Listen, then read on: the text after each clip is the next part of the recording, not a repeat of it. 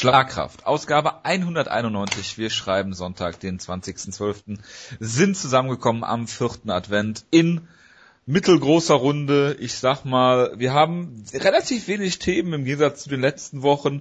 Ähm, reden über eine kleine News-Ecke, UFC on Fox, das gestern war. Und äh, Good Times, Great Memories wird heute aufgelöst. Bevor wir äh, nächste Woche eine sehr, sehr zerstreute Ausgabe haben, äh, reden wir nächste Woche noch drüber, äh, reden wir später noch drüber. Ich begrüße zu meiner Linken den Jonas. So, so. Jonas ist nicht da. Jonas hat Probleme technischer Natur. Ähm, sein äh, Computer ist hat, glaube ich, den Geist aufgegeben gestern. D dennoch sind wir äh, natürlich unserem Bildungsauftrag hier nachgekommen und ich begrüße zu meiner Rechten äh, den Wutke. Guten Tag. Und wir haben ja, wie gesagt, den vierten Advent. Das ist relativ wichtig. Du weißt ja, für was der vierte Advent steht. Wofür? Die Adventszeit ist ja generell, es zeigt ja den Zuhörerinnen an, wie viele Ausgaben es noch gibt, bevor es das Rising Preview gibt. Ach so, das ist die ja, letzte. Es ist die letzte Ausgabe von den Rising Preview. Und darauf sind wir sehr gespannt. Deswegen Deshalb reden wir heute auch über, reden wir heute nicht über Ryzen. Äh, wir reden über eine ganz bestimmte Sache bei Ryzen, die relativ wichtig war. Ach, du meinst- Ich glaube, das Hauptthema, wo ich nachts vor aufgestanden bin, oder wach geblieben bin, sagen wir es mal lieber so. Ja, ich, ja, natürlich. Aber über die reden wir und sonst ähm, lassen wir Ryzen heute aus, weil wir haben nächste Woche ein großes Preview mit einer Primärquelle. Und darauf sind wir sehr gespannt. Das wird sehr unterhaltsam, das kann ich dir jetzt schon garantieren. Ist, ja, ich, Wir werden diese Sache ähm, objektiv und sportlich relevant angehen und es mit der Ernsthaftigkeit Ach, besprechen, die es, die es, die es verdient. Okay. Ich werde ja rausgemobbt bei dieser Ausgabe, ist mir diese Woche klar geworden, ne? Äh, ich würde nicht ob sagen, wir loben dich weg. Ich hoffe, dass ich dann noch, dann noch dazu komme. Später. Du kannst Gut. gerne dein, deine Meinung sagen. Du kannst sie uns gerne brieflich zuschicken. ich ich schreibe einen Brief. Über Weihnachten hat die Post ja eh nicht so viel zu tun. Meine Post garantiert mir, dass jedes Paket, jedes, ähm, jeder ähm, Brief, den ich noch bis äh, zum 23. um 10 Uhr zu meiner Postfiliale bringe, dass sie ankommt zu Heiligabend. Dann bringe ich dir auch bei, am besten bei dir zur Postfiliale. Ja, ich weiß, das, das haben sie mir nochmal gesagt, dass sie es garantieren. Das ist sehr gut. Was ich sehr absurd finde. Ich finde schon gut, dass die Ausgabe so anfängt, weil quatschen wir uns nämlich nachher nicht tot. Natürlich nicht. Ähm, ich habe gerade beschlossen, wir fangen mit der News-Ecke an. Spontan beschlossen. Das haben wir nicht in einer Stunde Vorgespräch beschlossen. nee. Oder sollen wir mit UFC on Fox anfangen? Es ist deine Sendung. Ich fange mit UFC on Fox an, weil ich bin heute sehr sprunghaft. Ähm, gestern ist es gelaufen um 2 Uhr, ich habe es live gesehen, UFC ist, äh, UFC ist wahrscheinlich äh, wie immer nicht mit der Zeit richtig hingekommen. Der Main Event hat um 5 nach 4 gestartet, also 5 Minuten nachdem äh, die Show eigentlich vorbei war. Nur hat die UFC mit diesen späten Shows in letzter Zeit unfassbar Glück, weil die Main Events dann sehr, sehr schnell vorbei sind, obwohl sie eigentlich 25 Minuten gehen könnten, plus Pausen. du sagst also, dass sie Glück haben. Vielleicht ist es ja auch abgesprochen. das ist wäre natürlich wieder mal eine infame Unterstellung von dir, die sich wie ein roter Faden durch die letzten Ausgaben zieht. Rafael dos Anjos gegen äh, Donald Cerrone und wir haben letzte Woche schon besprochen, ich glaube, wir waren uns äh, einig, dass, dass äh, dos Anjos hier den, den Titel behält, aber wie er das gemacht hat, ist natürlich äh, äh, sehr, sehr hervorragend gewesen. Er, äh, hat die Kombination wieder geschlagen, er hat das Knie zum Körper gezeigt, den Bodykick hinterher. Ähm, die Kommentatoren sind gar nicht hinterhergekommen und Mike Goldberg, äh, der mit Dominic Cruz und Joe Rogan kommentiert hat, äh, ist da gar nicht mehr hinterhergekommen so richtig. Ähm, schöne Boxkombination gab's zum Kopf ähm, und am Ende äh, hat Cowboy Cerrone einen Takedown versucht, was äh, Bände spricht. Ja, er ist nicht durchgekommen damit. Er wurde gesprawlt, dann gab es noch ein paar Schläge. Aber ähm, die Kommentatoren haben sich vor allen Dingen auf den Bodykick fok fokussiert. Und äh, Cowboy Cerrone hat wohl nachher, was ich gehört habe, gesagt, dass vor allen Dingen das Knie ähm, der, das Anfang, der Anfang vom Ende war. Und äh, eine perfekte Leistung von äh, Dos Anjos hier. Er hat das super gemacht und da kann man echt nur seinen Hut vorziehen. Gerade wenn man sieht, was Cerrone vorher alles geleistet hat. Ähm, Man kann natürlich jetzt sagen, ähm, er in den großen Kämpfen da schwächelt. Er hat gegen Nate Diaz die Chance gehabt, in, äh, in einen Titelkampf zu kommen, hat da äh, dann versagt. Ähm, Er hat dann im Nachhinein gesagt, he didn't show, uh, I didn't show up, ja, was man natürlich so sagen kann. Ähm, Ich will damit nichts wegnehmen. Dos Anjos hat hier das unterstrichen, was er in letzter Zeit gezeigt hat. Ähm, er ist in der stärksten Division ähm, ein sehr, relativ unbekannter Kämpfer.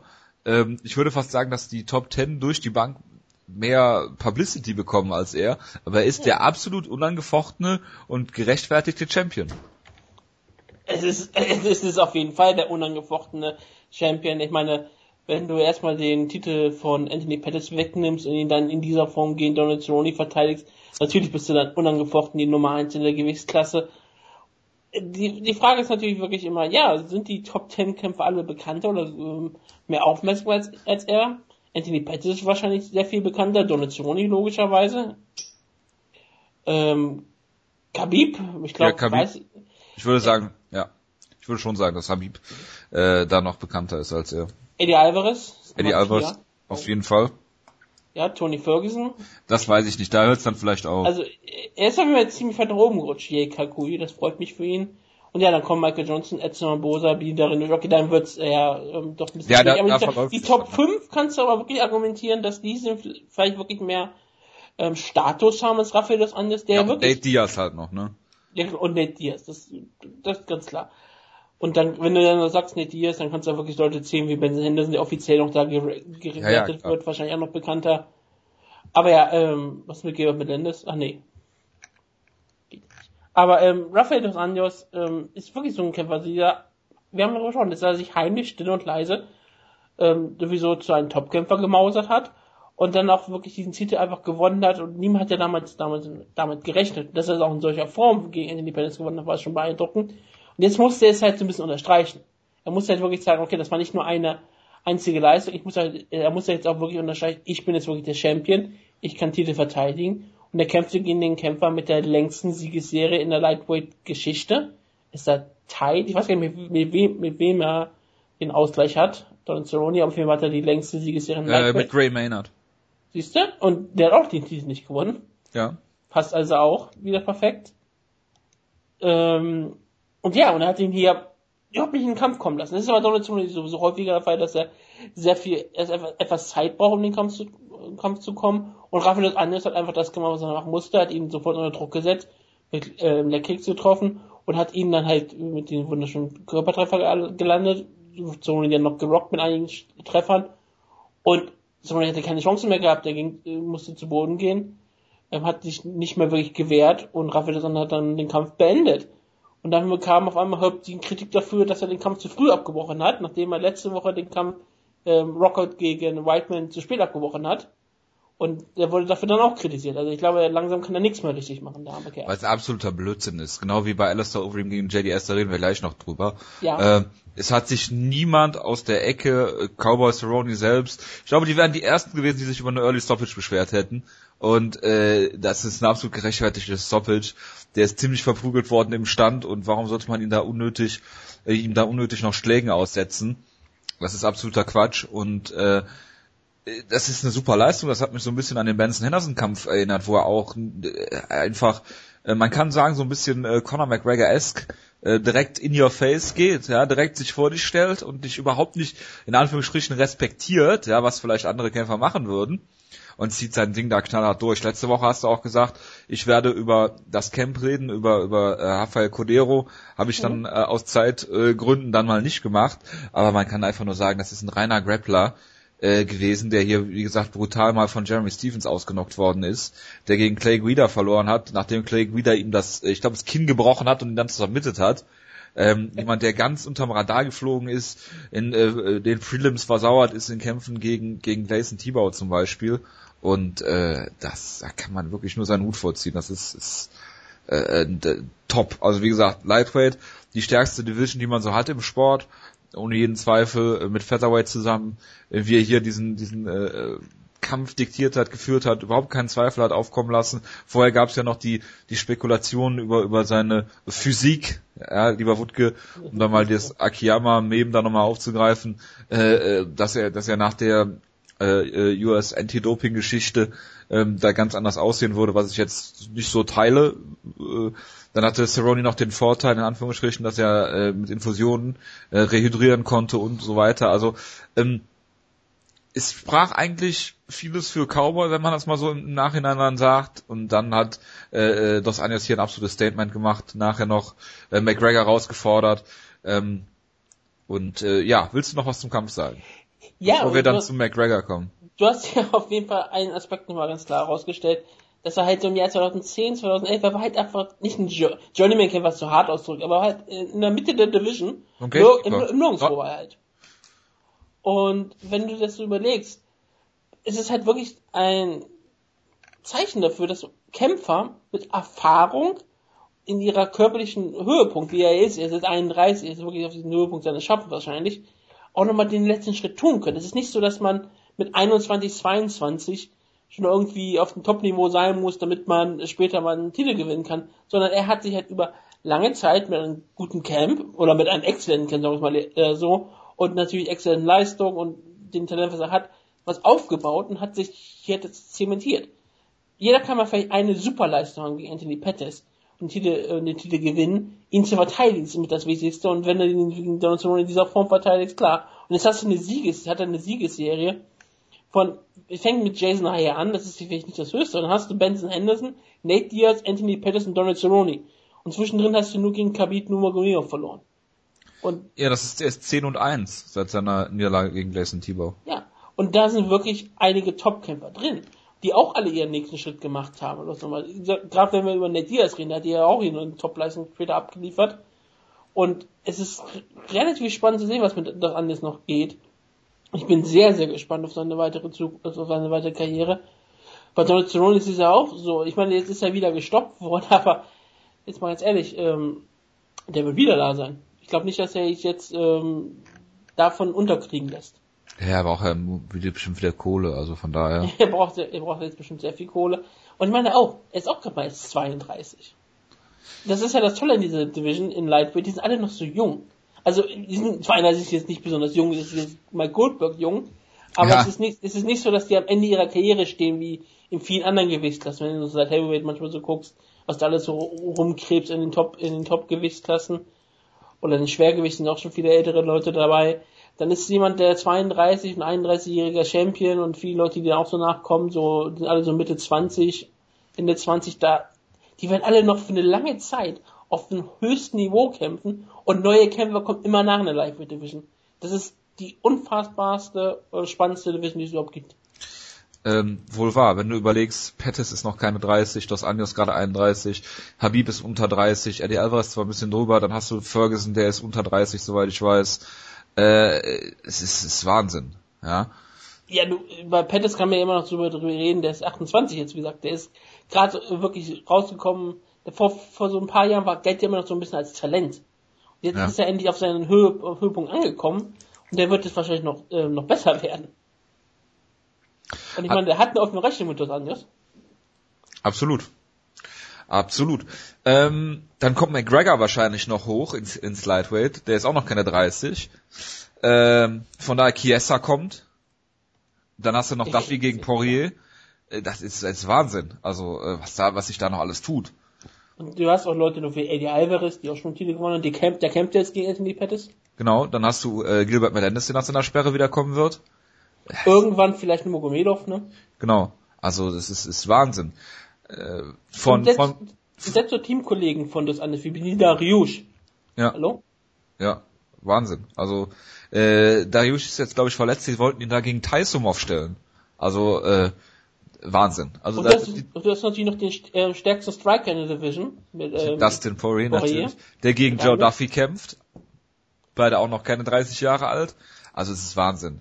Weil selbst, du kannst ja mit ein, zwei, ein, zwei Niederlagen, kannst du aus der Top, Top, aus den Top 15 rausfliegen, aber auch mit ein, zwei Niederlagen da reinstechen. Es ist, Nate Diaz ist, ist Nummer 15 gerankt gewesen vor seinem Kampf. Genau. Und jetzt hat er die Nummer 6 besiegt. Also ist er auf jeden Fall in den Top 10 nächstes, also nach dem nächsten Ranking. Dem nächsten Ranking ist er wahrscheinlich äh, Contender Nummer 2, weil das ist die UFC Rankings. Natürlich. Da gibt's ja immer sehr, sehr lustige ähm, Veränderungen auf einmal. Absolut, das stimmt. Das stimmt. Ähm, vom, vom Titelgeschehen her würde ich, ähm, ich glaube, Magomedov hat noch keinen Kampf. Wenn ich, nee, er ist ja noch lange Zeit, lange Zeit verletzt vielleicht. Genau. Kommt ja bei ihm drauf an. Deswegen, also ich würde auf jeden Fall noch einen Kampf vorher bucken. Pettis gegen äh, Alvarez kannst du machen. Theoretisch könntest du Tony Ferguson den, den äh, Shot geben oder du stellst Ferguson gegen Nurmagomedov, wenn er zurückkommt. Da hättest du einen super Contender. Ich würde jetzt hingehen und äh, Nate hat schon gesagt, man hat es ihm gesagt, man hat ihm das versprochen. Ähm, Conor McGregor gegen Nate Diaz bucken. Äh, und dann kannst du immer noch gucken. Sie werden ihn nicht gegen Dos Anjos stellen, das kann ich mir nicht vorstellen. Das ist ein relativ unbekannter Name, der absolute Gefahr äh, darstellt für McGregor mit seiner Power, mit seiner, mit seinem taktischen Gespür. Ähm, da, da, ich kann mir nicht vorstellen, dass sie das riskieren. Nate Diaz ist ein super Kampf. Äh, wir kommen gleich noch zu, zu, zum, zum Kampf an sich. Nate Diaz, du könntest super vermarkten. Äh, äh, Wahnsinn. Also da, da, das ist wie, wie gemalt für McGregor. Ja, um ganz kurz Rennen zu starten, weil da muss ich kurz beginnen. Ich wusste ähm, sehr viel Ergebnis von dem Event, weil der UFC Fight Pass unglaublich schrecklich ist und mich komplett die ganze Maincard gespoilt hat. Ein, einerseits ein bisschen meines Fehlers, aber nur ein bisschen, weil eigentlich normalerweise sollte das auch nicht passieren, aber auf der Hauptseite Klar, war halt du bist ja eigentlich unspoilbar. ich bin eigentlich unspoilbar. Nein, in diesem Fall ähm, nicht, aber äh, wenn du auf die Hauptseite von UFC Fight Pass gehst und du loggst dich ein, war halt sofort ein Bild davon, war da unten sofort ein Bild von Raphael Anders mit dem Gürtel nach der Show.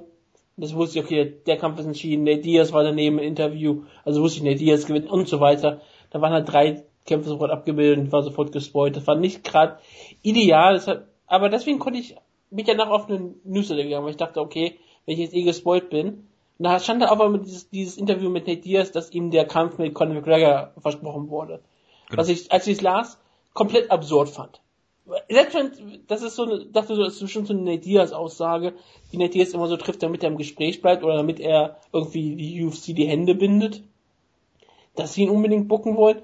Und dann sah ich später den Nate Diaz Kampf, auf den wir dann später darauf eingehen werden, ja, logischerweise. Auf jeden Fall. Und, das, und so wie, so wie ähm, Joe Rogan Nate Diaz kommentierte, habe ich fast gedacht, okay, vielleicht hat, wurde nicht jetzt wirklich was gesagt, denn Joe Rogan kommentiert nicht jetzt hier gerade richtig, richtig hoch. Nicht nur, dass er eine brillante Leistung gesagt hat, darüber sprechen wir ja gleich, ja. aber er hat wirklich alles herausgestellt, was Nate Diaz macht. So als hätte ihn, es würde ihn, würde ihn gerade als Contender um einen Titel aufbauen, dann macht das auf einmal Sinn mit Conor McGregor, denn für mich hatte das ganz klar den Eindruck gehabt, dass wenn Donald Cerrone gewinnt, gibt, äh, gibt es Donald Cerrone gegen Conor McGregor. Denn das ist ein Win-Win-Fight. Es ist ein kompletter Win-Win-Fall für die UFC. Es ist vollkommen egal. Conor McGregor sieht immer so aus, als würde er im Featherweight äh, bald sterben bei den Waynes, aber es ist bei ihm immer so gewesen, deswegen ist es jetzt nichts Neues. Und das, ich glaube auch, dass wir da manchmal so ein bisschen übertrieben wird. Aber er sieht halt immer schrecklich aus. Deswegen, wenn er Lightweight kämpft, glaube ich, hat er keinen gigantischen Größennachteil. Auch gegen Donald Cerrone Nein, nicht, obwohl Cerrone natürlich trotzdem massiver Er wäre. hat bei Cage Warriors ja auch den Lightweight-Titel gehalten. Richtig. Aber natürlich ist es noch ein Unterschied, bei Cage Warriors einen Titel zu gewinnen oder gegen die richtigen UFC. Ja, klar, aber er kennt, er kennt die Größe. Er kennt die, kennt die Größe, er ist drauf eingestellt, bla bla bla. Aber bei Cerrone wäre es halt so ein Win-Win-Kampf gewesen, weil Conor McGregor schadet ein Niederlage gegen Donald Cerrone nichts in der höheren Gewichtsklasse. Nee, absolut nicht. Ist, Sorry. Ganz, ganz kurz, dann kann, kannst du weitermachen, ganz kurz, wenn du möchtest.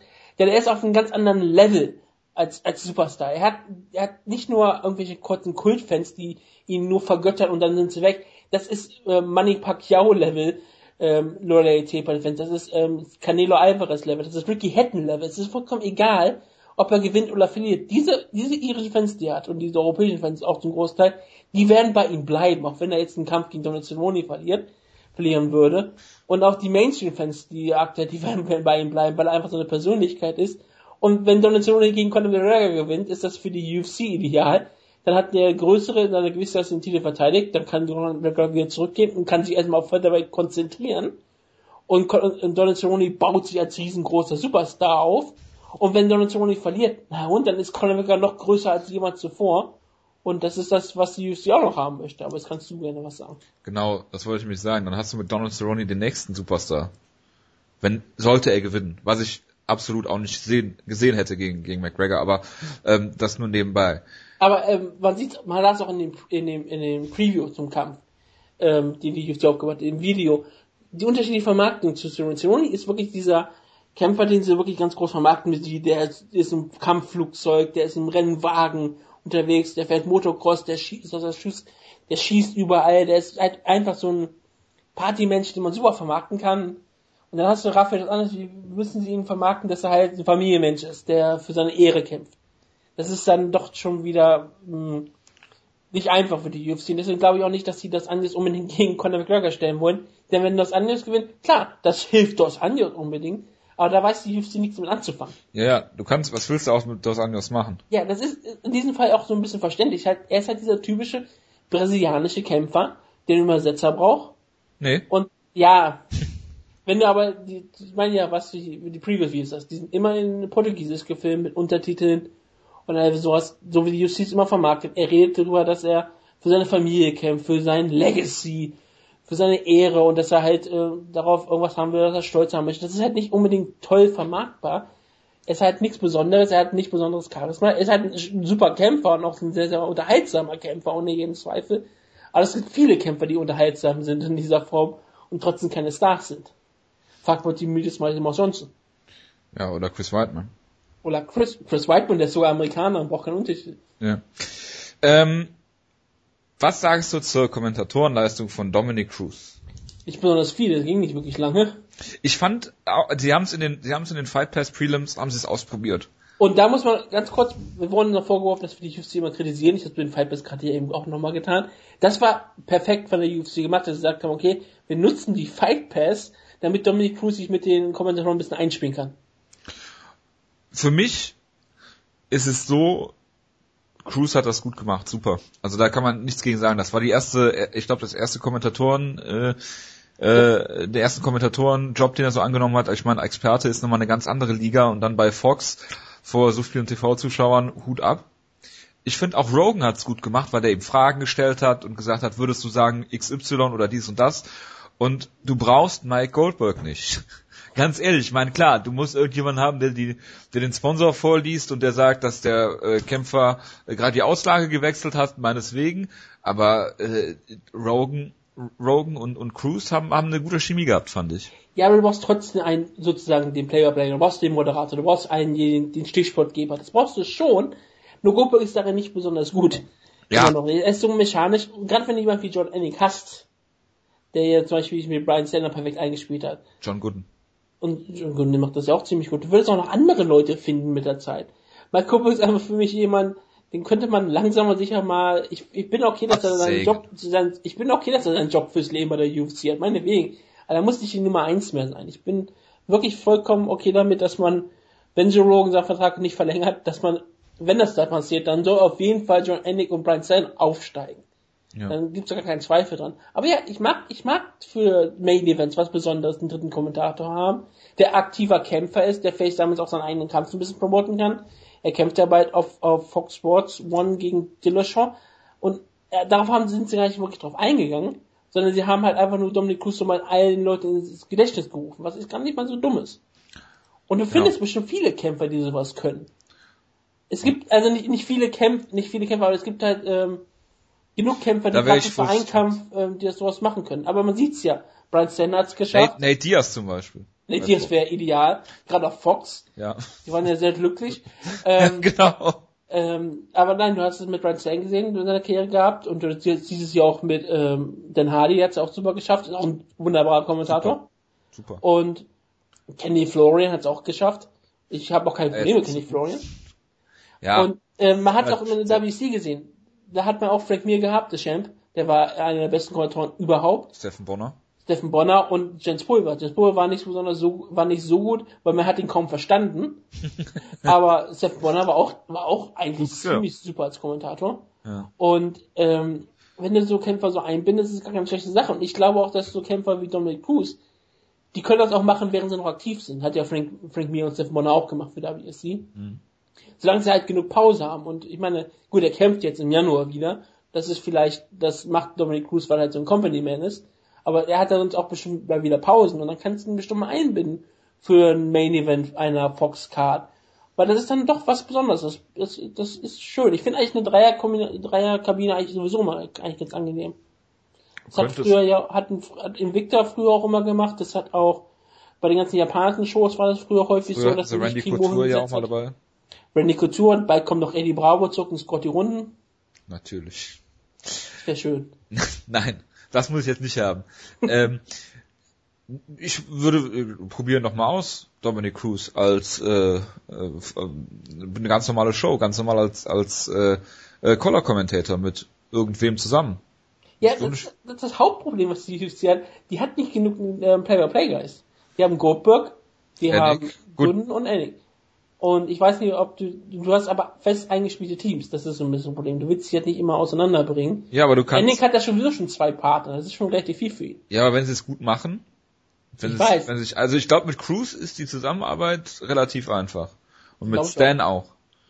Ja. Ob Dan Hardy zu einem anderen passt als zu Gooden, weiß ich jetzt nicht. Aber das müsste man Vom ausprobieren. Akzent hier alleine schon. Ja, ja, sowieso. Aber ich finde, wenn du äh, Gooden würde auch mit anderen Leuten, ich glaube für die Korea-Show hat er ja auch äh, da Play-by-Play gemacht mit mit Kenny Florian zusammen, glaube ich. Hat mit Florian. Ähm, warum nicht? Gooden, Stan würde ich gerne mal zusammen sehen. Meinetwegen auch Anik Rogan, bitte? Aber stell dir mal Mike Goldberg mit anderen Kommentar vor. Nee, Mike Goldberg möchte ich mir generell nicht mit jemandem, mit generell nicht vorstellen. Also Mike Goldbergs Zeit ist abgelaufen. Ja, es ist relativ irre. Also, das ist schon, dass ich auch wirklich denke, ja, Mike Goldberg ist die Stimme der UFC. Das ist manchmal gar nicht so, so unwichtig. Denn er hat eine relativ markante Stimme und er ist halt eh immer da gewesen. Das stimmt, ja. Er ist halt ein Gesicht. Aber du weißt, äh, das zu früher, ersetzen ist nicht immer einfach. ja, na, klar, aber früher gab es halt ähm, nur Mike Goldberg und Joe Rogan, also für eine äh, lange Zeit. Dann kam Anik dazu und und Florian, was und der hat eine lange erstmal- Zeit gebraucht, bis er gut was erstmal, ja genau, was erstmal eine richtige Umstellung war. Dann kam äh, Gooden und äh, Hardy, wo du dir erstmal gedacht hast, okay, der Akzent ist jetzt ein bisschen komisch, ich habe sofort dran gewöhnt, ja? war auch überhaupt kein Problem. Und dann kam ja noch Brian Stan, wo wir gesagt haben, oh Gott, Brian Stan, was soll der denn über Grappling erzählen? Ja? Und das auch super gemacht hat. Ja. Ja? Also ähm, von daher, du hast Leute im Hintergrund. Cruz hat, jetzt, also hat das jetzt auch gut gemacht. Von daher, da muss, glaube ich, die, die UFC einfach mal ein bisschen Mut beweisen in dem Fall. Ja, aber es ist, es darf nicht über, so einfach über Nacht passieren. Nein, nein. Und selbst, selbst wenn Rogan geht, selbst, ich glaube immer nicht dran, dass er geht. Bin ich mir ziemlich sicher, dass er nicht verlängert wird. Aber er kann neue Dinge machen. Er kann auch einmal nur podcasten und sich auf seine Comedy-Karriere beschränken. Und vielleicht immer nur UFC ab und zu mal besuchen. Ja. Kann ich mir vorstellen. Selbst dann würde ich Goldberg immer noch nicht abwerfen. Ich würde ihn immer noch nicht rauswerfen als UFC.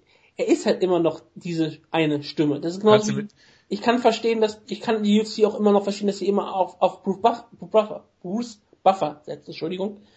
Da, obwohl sie bessere, An, obwohl sie auch bessere Ansager haben. Oder Ja, bessere Ansager besser. finden könnten. Einfach, er ist halt die Stimme, die es gibt. Die Leute sind dran gewöhnt. Und gerade wenn du alles veränderst oder relativ schnell alles veränderst, dann regen sich Leute auch auf, Nee, nee, auch das- wenn sie vielleicht eigentlich es nicht besonders mögen. Wenn Mac Goldberg auf einmal fehlt und auf einmal fehlt das, das ist all over, it's all over, das ist auf einmal einfach Ja, aber es gibt ja jetzt Bing. Wird. Bing. Ja, es gibt, es gibt jetzt Bing, klar, logisch. das sollte man dazu sagen, aber es ist halt ähm, Ja, aber- einfach. Leute sind Gewohnheitstiere. Ja, aber du musst mal gucken, wie viele Leute haben sich über Burt Watson aufgeregt? Wie viele Leute haben sich über Stitch aufgeregt? Ja. Das, das musst du aussitzen. Und das sitzt die UFC auch aus. Ob das jetzt gerechtfertigt ist oder nicht, die Leute sind nicht mehr da und weint denen heute noch jemand eine Träne nach, wenn du nicht extra explizit darauf hinweist oder darauf achtest oder der weltgrößte Stitch oder, oder Burt Watson Fan bist. Nur es gibt Nö. ja genug andere Aufreger, Genau. Und die UFC kann die auch immer aussitzen. Deswegen, es gibt äh, viele andere Nebenkriegsschauplätze und äh, von daher warten wir mal ab. Aber was sagst du, was, ähm, Rafael Hernandez gegen ähm, Conor McGregor schließt jetzt einfach aus. Ich würde ich ausschließen, ja. Ganz, ganz klar. Das, nee, also kann ich mir beim besten Willen nicht vorstellen. Was macht das anders dann? Das ist ja Äh, das einzige, Irre, was wir auch noch angesprochen Er hat nicht, er hat keinen klaren Contender trotzdem direkt da. Nomagomedov kannst das Rematch buchen, aber Ja, aber er ist nicht so lange sofort verletzt, wir wissen nicht, wann er wiederkommt. Ja, da, ich sag's dir, Pettis gegen Alvarez ist der nächste. Das ist wahrscheinlich Ferguson, auch der Fall. Ferguson braucht wahrscheinlich noch einen Sieg. Absolut. Nomagomedov könntest du machen, gegen ihn stellen.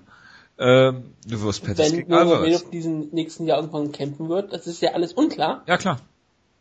Und sonst äh, fällt dann, wenn du dir die Rankings das anguckst, dann hast du Johnson hat verloren, okay, dann stellst du McGregor gegen äh, Nate Diaz, wenn sie das bucken, könntest du theoretisch äh, Conor McGregor, Nick Diaz, Sieger den nächsten Titelshot geben.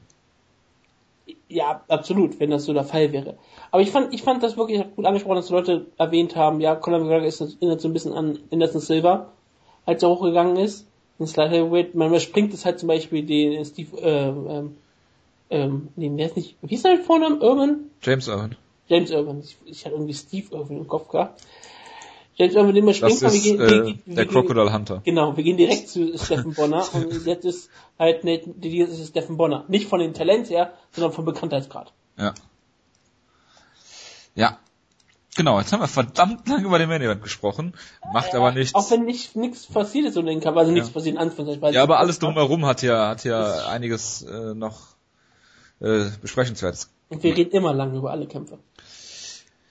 Bei JDS gegen Alistair Overeem musste ich zuerst an Jonas Worte denken von letzter Woche, dass äh, Konstantin Erokin gegen äh, Gabriel Gonzaga lief und er dann geguckt hat, wann der nächste Schlag äh, trifft. Ähm, und das habe ich dann auch gemacht. Am Anfang ist wirklich eine Minute auch gar kein Schlag passiert. Ich habe auf Twitter etwas Witziges gelesen und zwar in der ersten Rundenpause hat jemand geschrieben, dass äh, Caleb Starnes sich gerade beschwert hat äh, aufgrund des äh, wenigen Geschehens in der ersten Runde. Und in der zweiten Runde ähm, gab es So, dann so, so muss der Konstantin Aero King gegen Gabriel Gonzaga vorstellen, nur noch weniger. Das- gut, dass ich es nicht gesehen habe. Weil, weil hat Overeem am Ende der ersten Runde ja noch einen richtig schönen Treffer gelandet. Genau. Ähm, dann in der zweiten Runde hast du sieben Minuten, nach sieben Minuten, also nach zwei Minuten in der zweiten Runde gab es die Statistik, dass äh, Overeem zwölf Treffer gelandet hat und JDS acht. Das heißt, es gab in sieben Minuten 20 Treffer. Und ich Das- bin mir immer noch sicher, dass die nicht richtig war, die Statistik. Ja, das sind unter drei Treffer die Minute von beiden Leuten. Nur mal so äh, zum äh, drüber nachdenken. Ähm, am Ende gibt's dann einen perfekten linken Haken von Alistair Overeem. Ähm, es gibt Ground and Pound. Äh, JDS dreht sich so weg und will dann aufstehen. Es gab ein, zwei Schläge, die getroffen haben. Äh, ist dann aufgestanden. Der äh, Red ist dazwischen gegangen. Es haben sich viele Leute aufgeregt über eine Early Stoppage. Ich kann nur sagen, äh, nein, absolut nicht. Mehr als gerechtfertigt Stoppage. JDS hat sich auf gar keinen Fall mehr intelligent verteidigt, ist aufgestanden, äh, zwar direkt danach, aber ähm, das, das war zu brutal, das war zu hart. Da muss man den Kämpfer schützen. Ähm, bevor wir darüber reden, äh, was JDS jetzt in Zukunft macht oder wie wir ihn sehen, Alistair Overeem ist hier auf dem Weg zum Titelshot im Jahr 2016. Ähm, nachdem sein Vertrag jetzt ausgelaufen ist, wird er in einer guten Verhandlungsposition jetzt sein. Für seinen Fedor-Kampf im Juli. Natürlich. Genau für diesen Kampf. Und ja, da äh, Also, schließt das mal nicht aus, darauf kommen wir, kommen wir danach sprechen, wenn Ja. wir den Kampf abgeschlossen haben. ja, also Alistair Overeem hier äh, mit einer sehr, sehr verhaltenen Leistung, äh, die dann äh, dennoch äh, gut zum Schluss geführt hat. Die Sache ist halt die, kannst du das mit jemandem machen, der dich wirklich unter Druck setzt? Eher nein. Wenn Alistair Overeem nicht getroffen wird und selber offensiv agieren kann, wie er möchte und sich Zeit lässt, ist er natürlich einer der gefährlichsten Striker, die du dir vorstellen kannst im MMA. Ähm, von daher, das ist jetzt nichts, was mich gewundert hätte. Ähm, dass JDS da nicht in die Boxdistanz kommen kann, wenn er nichts macht, ist auch ganz klar. Und von daher, schöner K.O. hier. Ähm, ja, Alistair Overeem ist oben auf und JDS, ja. Weiß Was man nicht, ne? Ob die äh, Cain Velasquez Kämpfe hier seine Karriere oder seinen Kampfstil oder alles generell verkürzt haben. Was man zu Overeem einfach mal sagen muss. Es gibt zwei Overeem-Kämpfer, Kampfstile bei ihm. Es gibt entweder den von früher meistens auch noch oder so, wo er halt komplett jemand versucht zu überwältigen in den ersten Minuten. Wenn er aggressiv rangeht, wenn er weiß, dass sein Gegner vielleicht nicht ein richtig guter Striker ist und wo er vielleicht nicht so direkte Angst haben muss, dass er selbst ausgenockt wird, dann kann er ja komplett offensiv draufgehen und versucht den Kampf innerhalb der ersten Runde zu beenden. Das was kann er ziemlich gut. geklappt hat in der Vergangenheit. ne? absolut. Kolossos gegen äh, Duffy zum Beispiel in Japan. Brock Lesnar. Brock Lesnar, Brad Rogers, die hat er alle in der ersten Runde ausgenockt. Stefan Struff hat er ja auch getan. Ja, ja. Aber ähm, hier hat er, hat er halt gewusst, okay, ich kann mit Dos Anjos hier nicht so reingehen. Entweder er knockt mich aus, weil ich so auf- aufs Sieg reingehe. Ich knock ihn aus, ist also ein Risiko. Plus, vielleicht über, überlebt er die Runde und hat dann eine bessere Kondition. Ich bin, vielleicht weiß auch alles halt, wie er seinen ähm, Tank einteilen muss. Und das ist halt dann passiert. Denn wenn du Overeem einfach nicht unter Druck setzt und er selbst nicht den Druck ähm, auslöst, dann kann er natürlich ganz langsam dich einteilen. Und wenn Overeem sein im Gastank, wie man so schön nennt, also sein, sein Sprit sehr gut einteilen kann, dann ist er immer gefährlich. Dann, dann gar kein Zweifel. Wenn er nicht unter Druck gesetzt wird und seine Kondition nicht in Frage gestellt wird, dann, oh, dann kann er ganz langsam Striking aufbauen. Und da hat sich ja Julius Santos mehr oder weniger zurechtgesetzt. Dos Santos hat nichts anderes getan, außer vor ihm zu stehen und ihn immer so ein bisschen zu folgen. Und Overeem konnte ihn immer mehr die Distanz ähm, ausfinden. Und in der ersten Runde, das war das perfekte Ende, als er ihn mit dem wunderschönen Schlag getroffen hat und sofort mehr oder weniger die Nase wahrscheinlich gebrochen hat. Ist auch immer fast so aus. Ich weiß nicht, ob er wirklich Santos die Nase gebrochen hat. Auf jeden Fall kam vielleicht auch Blut raus.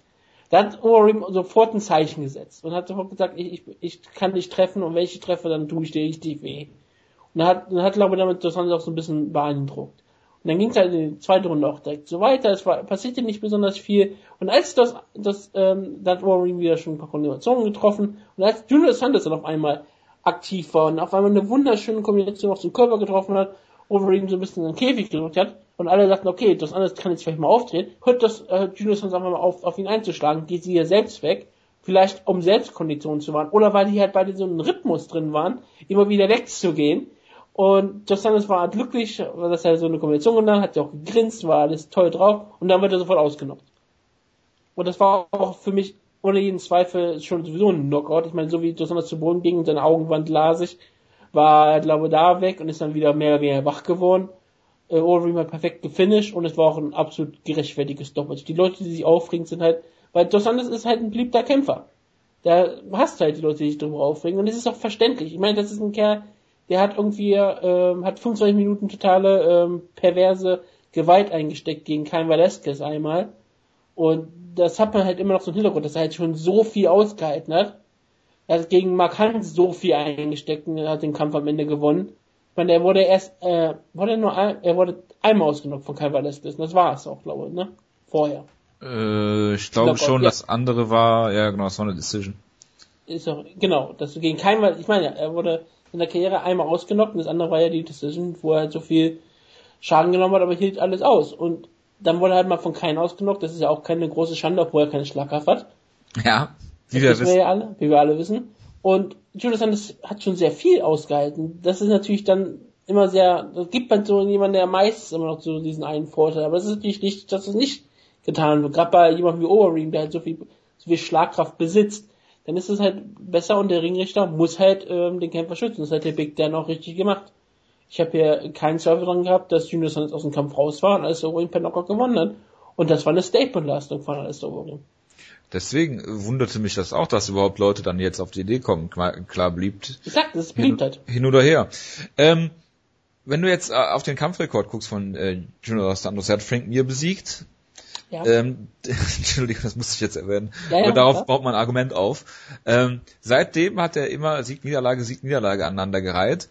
Und äh, klar, gegen Kane verloren, gegen Mark Hunt sah er nicht gut aus in der ersten Runde, bevor er einen sehr, sehr absurden ähm, äh, Spin-Kick gemacht hat, ne? Nee, nee, den, äh, eine, eine Overhand Right in der ersten Runde. Und danach, danach so, hat, hat Mark Hunt dann aufgehört zu kämpfen, weil ähm, du kannst einen ganz klaren Unterschied meiner Meinung nach erkennen ähm, von seinen Kämpfen davor, also vor dem äh, ersten Ken, äh, zweiten Ken Velasquez Kampf ähm, da hat er super technisch geboxt, ja, dann immer die Uppercuts gezeigt, äh, den Jab, äh, hin und wieder mal die, die Schlaghand, also richtig wie so ein, wie halt ein, ein, ein Profi-Boxer im Prinzip. So, und dann gegen Mark Hunt, okay, den Kampf hat er gewonnen mit einem absurden Kick, aber nur weil er einen Haymaker getroffen hat, meiner Meinung nach. Also nicht nur, natürlich, aber diese Haymaker haben dann den Kampf geändert und haben halt auch getroffen, weil Mark Hunt natürlich defensiv auch nicht der Beste ist und dass JDS Power hat, äh, steht außer Frage. Zweiter Kane Velasquez Kampf, ähm, brauchen wir nicht drüber reden. Äh, dann gegen Steve auch so ein ganz, ganz komischer Kampf, wo du gesagt hast, äh, du kennst JDS eigentlich gar nicht mehr wieder. Und jetzt ein Jahr Pause wieder gehabt, also ähm, sowieso äh, vom, vom zweiten, äh, vom dritten Kane-Kampf zum Stipe-Kampf ein Jahr Pause, jetzt wieder ein Jahr Pause. Er hatte ja sehr, ähm, er hat, äh, ich glaube, bakteriellen Infekt gehabt oder auch irgendeine Krankheit in der Zwischenzeit.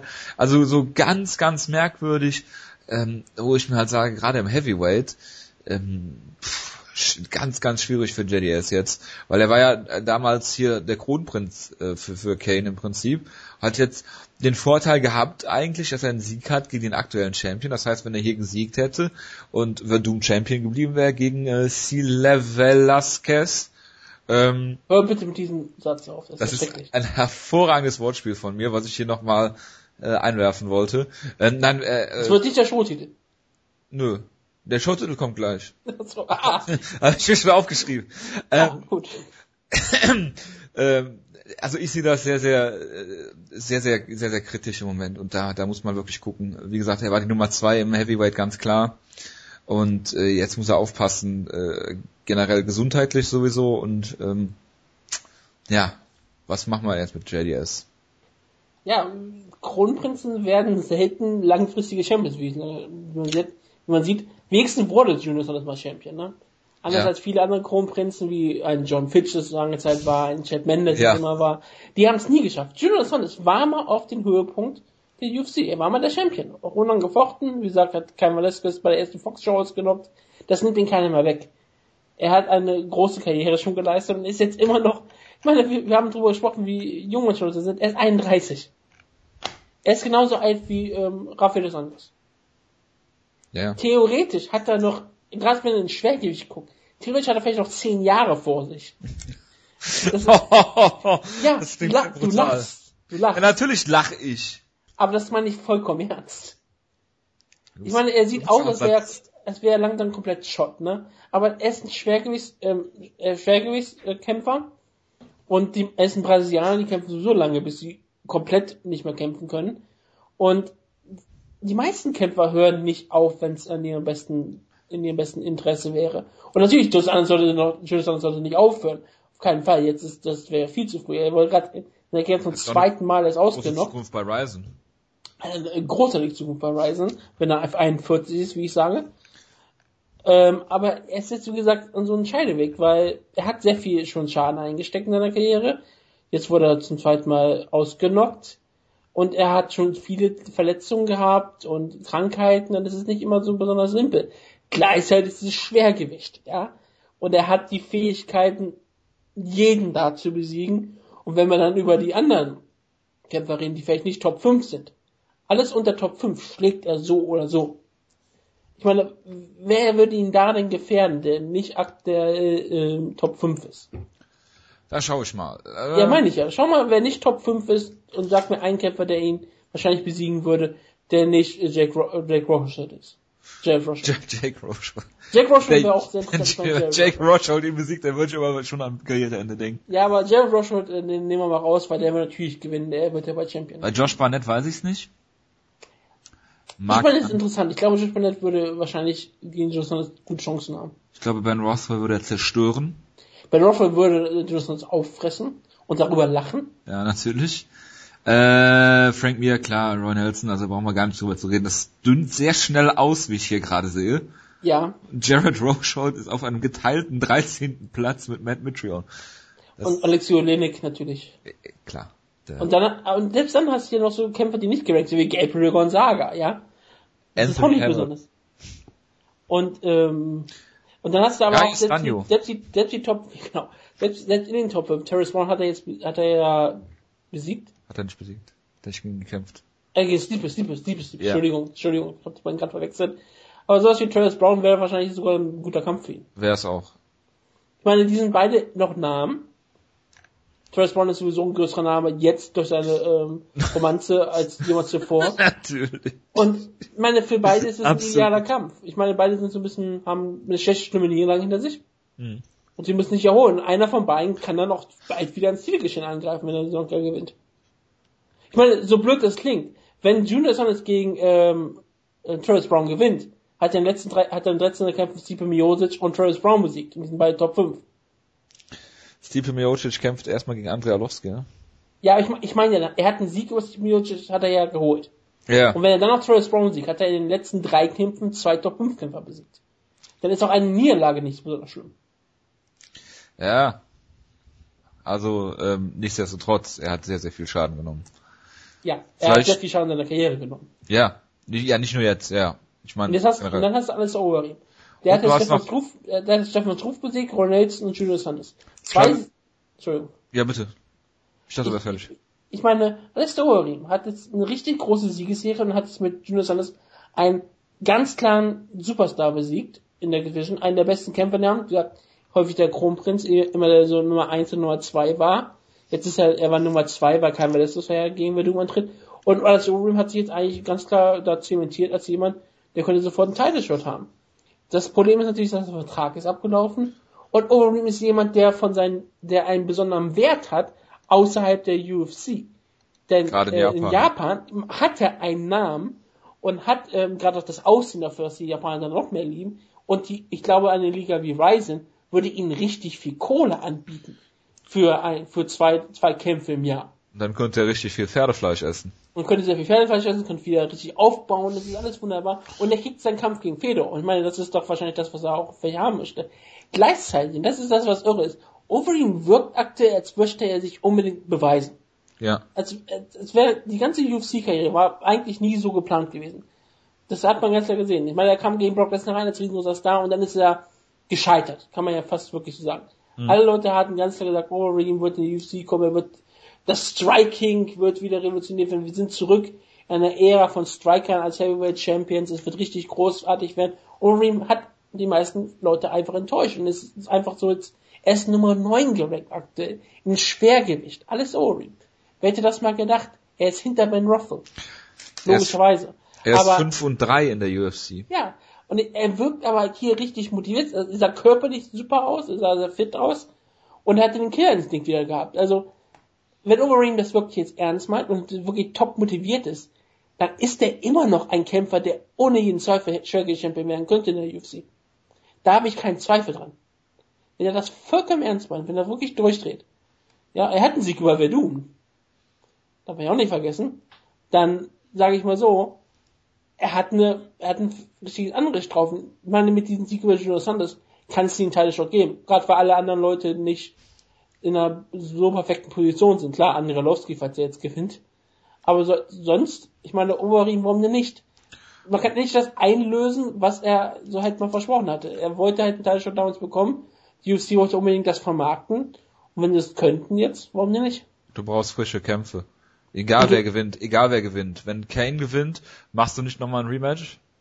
Nein. Wenn Verdum gewinnt, kannst du das als äh, dritten Kampf mit äh, Overeem machen, wobei ich immer noch denke, dass äh, Verdum den zweiten Kampf gewonnen hat, während er beim äh, Guard-Pullen die ganze Zeit Overeem outstrike hat, wo du das erste Mal wirklich gesehen hat, wie gut Verdum im Striking ist. Ja. Und ich glaube, wenn er das wirklich gemacht hätte, mit ihm gestrikt hätte, ähm, und da ein bisschen Vertrauen gehabt hätte in sein Striking, hätte er ihn wahrscheinlich auch, wahrscheinlich unter Vorbehalt, äh, hätte ihn da auch besiegt.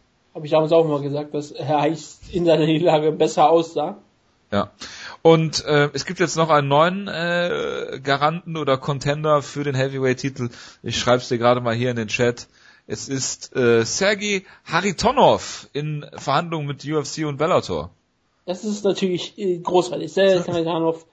Der Paratrooper würde ich sehr gerne sehen Ja. in der UFC. K1 konnte Level er- Striker auch. Er ist ein absoluter K1-Level-Striker, einer der größten K1-Level-Striker. Hat Und er ich würde ihn gerne in einem Kampf gegen Frank Mir sehen. hat er nicht auch irg- irgendwie mal aus, hat er nicht Overeem mal ausgenockt? Hat er Overeem ausgenockt? Ich meine, er hat mal bei Pride hat er doch Overeem mal ausgenockt. ja. Ja, bei Pride 31, genau. Hat In seinem Debüt Heavyweight Kampf. Ich, ich, ich habe gerade überlegt, aber ja, Karatanov hat einen Sieg über Overeem. Sehr gut. Aber Karatanov passt natürlich super auch zu Bellator, ohne jeden Zweifel. passt überall hin. Ist einer der ganz heißesten Heavyweight Prospects aktuell mit seinen 135 Jahren. Guck gerade mal, wie alt äh, Sergei Haritonov ist. 35 oder so? Ich hätte jetzt gesagt 36, 37. Schauen wir mal. Ist auf Fedor Prospect logischerweise, weil er Russe ist. Ist, ist ein Trainingspartner, Das bestimmt. vielleicht mal dazu 35, genau. 35. Ja, so ein Realität geschätzt. Ja, sehr gut. Und er ist auf einer Siegesserie aktuell. Letzte Niederlage hat er gegen Josh Barnett gehabt. Weißt du, warum in der Siegesserie jetzt vielleicht bald ist? Nate Diaz. Das äh, stimmt, in der Tat. Und ähm, was soll ich da großartig zu sagen zu dem Kampf? Ähm, Geh auf die Knie vor Wandel der Silver den User und jetzt gib hier Nate Diaz den Blowjob, den er verdient. ich ignoriere das jetzt und werde über den Kampf ähm, reden. Äh, Die erste Runde war ja noch relativ ausgeglichen und dann ähm, da hat sich der Kampf Dann immer hat Michael Johnson aufgehört, Legkick zu zeigen. Genau, äh, genau, das, das war nämlich genau die, die Sache. Äh, Michael Johnson hatte Erfolg mit den Legkicks. Äh, Na- Nate Diaz war zwar besser zum Kopf, aber ja, irgendwie äh, kann es Vielleicht war sein, er auch dass besser im Kopf. das war jetzt meine Anspielung, vielen Dank, dass er in den Kopf gekommen ist, dass er den Rhythmus gefunden hat, dass er die ganze Zeit das typische Diaz Trash Talking betrieben hat Und ähm, ja, in, in der zweiten Runde ist Michael Johnson eigentlich nur dem Jab von Nate Diaz hinterhergelaufen. Und es war eine sehr, sehr wilde Runde, aber dennoch klar für Nate Diaz. Und am Ende der dritten Runde hat er dann, dann ihn dann ganz klar zerlegt. Das muss man halt einfach so sagen. Wenn man weiß, was Michael Johnson vorher gemacht hat. Klar, ich meine, er hatte die Niederlage gegen Daniel Dariush. Die steht zwar auf seinem Kampfrekord, aber im Endeffekt war das ein Sieg. Und äh, Nate Diaz hat das hier perfekt gemacht. Also das, äh, ich, äh, ich glaube, so stark habe ich Nate Diaz in noch keinem seiner Kämpfe gesehen. Äh, viele sagen zwar Vintage, aber ich würde fast sagen, so gut war Nate Diaz noch nie. Ähm, er äh, hat in den in den in, dem, in der Countdown Show glaube ich schon einen sehr sehr gelösten Eindruck gemacht. Er hat gelacht. Er ähm, äh, man hat das Gefühl er hat ein ganz anderer Nate Diaz als in seinem letzten Kampf gegen Los Anjos wo er das Gewicht verfehlt hat wo ihm alles scheißegal war. Ich meine er hat ja diesen äh, 16 hat er, was hat er einen 16 16 Vertrag oder sowas wo du dir diesen großartigen Vertrag absurd schlechten Vertrag wo ich eigentlich glaube ich weniger auch als Sage Northcutt viel weniger. Wenn er gewinnt, hat er weniger verdient, als wenn Sage Northcutt kämpft. Ja, das muss man sich mal reintun. Ja, Nate Diaz mit. Das war ja Frauenchampion.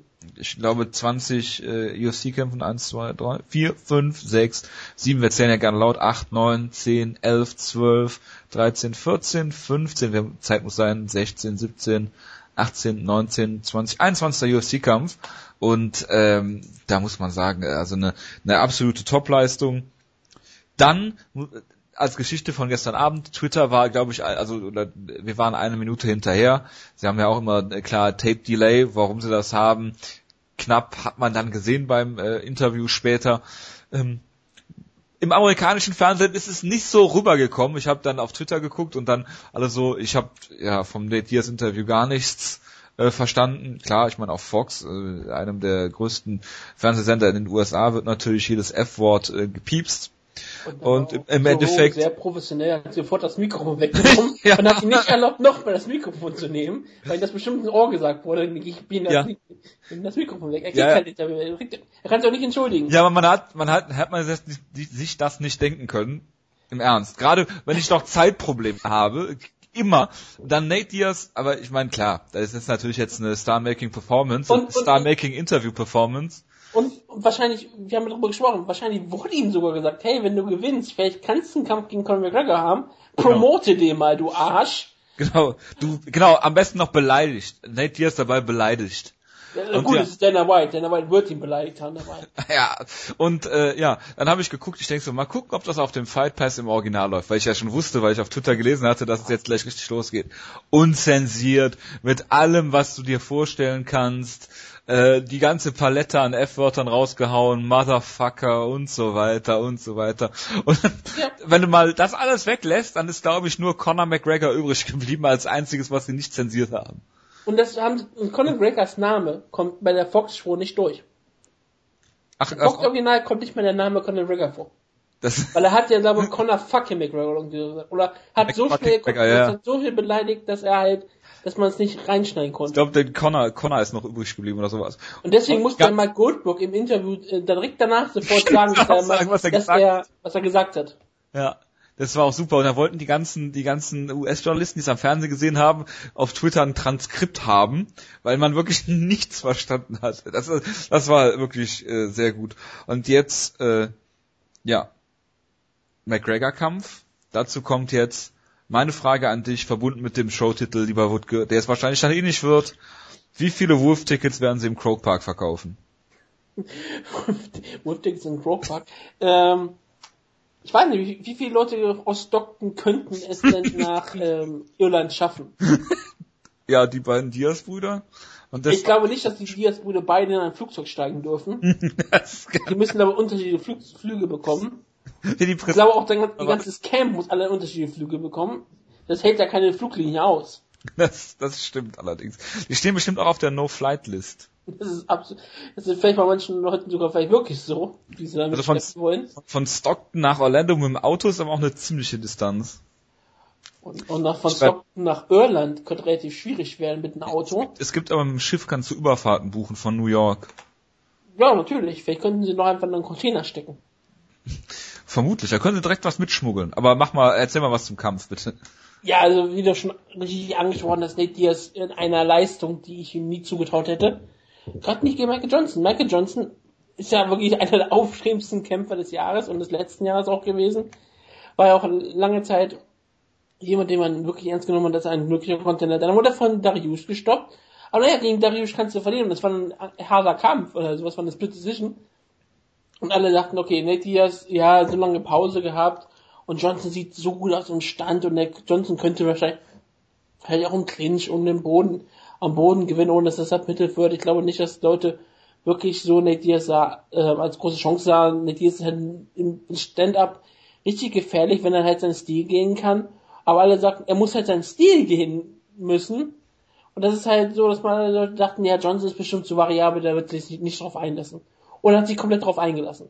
Als er die erste Runde gekämpft hat, sah Johnson ziemlich gut aus. Immer noch, hat Diaz unter Kontrolle, und nicht unter Kontrolle gerade vielleicht auch ein bisschen hart, aber er hatte ähm, einen richtig guten Kampf abgeliefert. Und dann hat Nate Diaz, kam in seinen Kopf rein, hat, hat, hat angefangen, ihn zu treffen richtig hart und hat mit ihm ganz Spaß gemacht, hat mit ihm geredet, hat mit dem Finger auf ihn gezeigt, hat gelacht, hat ihn mehrfach ähm, richtig hart beleidigt und das hat Lauren Max Johnson richtig beeindruckt und hat sich halt darauf eingelassen. Das war halt der riesengroße Nachteil. Und wenn du dich auf bei Nick Diaz sowas einlässt, dann verlierst du auch. Und ja, Nick Diaz ja wirklich, ja, wie, wie gegen Cowboy, perfekt gemacht. Und Nick Diaz kann man hier nur den Huf ziehen, der, er war wirklich auf dem Scheideweg. Seine ganzen Niederlagen, haben wir auch besprochen, sind nur gegen Top-Leute. Aber er war halt so, dass er halt mit der UFC sich häufig überwirft. Und man muss immer wieder fragen, okay, ähm, ist Nate Diaz sowas, was die UFC unbedingt wirklich haben möchte? Die Antwort ist scheinbar wirklich ja, sie wissen ganz genau, was sie an Nate Diaz haben und an den Diaz-Brüdern. Was, also Nate Diaz ist auf jeden Fall sehr günstig für die UFC. Der ist auf jeden Fall sehr günstig. Auch wenn er vielleicht ein paar Werbekunden manchmal kosten wird. Und ich weiß nicht, das stimmt natürlich. Die Sache ist natürlich, Nate Diaz gegen Conor McGregor, wenn die das wirklich machten, das ist natürlich ein idealer Kampf. Und das ist, das ist vielleicht für mich so ein Kampf, das ist kein Pay-Per-View. Das ist, ein, das ist eine Fox-Show. Stell Conor McGregor auf eine Fox-Show gegen Nate Diaz, weil es kein Titelkampf ist. Und du hast einen neuen Rekord auf Fox, den du vielleicht mal haben möchtest. Fox wird durchdrehen vor Freude, wenn sie Nate Diaz ein bisschen zensiert bekommen. Was nicht einfach ist, aber du könntest das groß vermarkten und du, und du hättest eine riesengroße Sache. Die Frage ist, ob Fox das mit sich machen lässt. Ich glaube, wenn Fox ähm, einen Conor McGregor Kampf bekommt, dann lassen die alles mit sich machen. Das kann Weil das ist, das ist nämlich dann ein Riesenkampf. Das, ist, das wäre ein riesengroßer Kampf und die UFC, vielleicht braucht die auch einfach mal so, nochmal so ein riesengroßes Mainstream-Ereignis, was alle Leute sehen und Conor McGregor wird den Diaz besiegen. Da habe ich gar keinen Zweifel dran. Nee, absolut nicht. Und es wird, und die ganze Atmosphäre wird großartig sein, der ganze Trash-Talk davor wird großartig sein. Es wird eine riesengroße Party. Und es ist alles, was man sich wünscht. Deswegen sage ich, das ist vielleicht so etwas, wo ich sage, das ist vielleicht kein Pay-Per-View, auch wenn es ein erfolgreicher fucking Pay-Per-View wäre. Aber man kann sagen, okay, es ist kein Titelkampf, es ist so ein Superfight. Auf einer Fox-Card könnte das sogar ein bisschen mehr Sinn machen.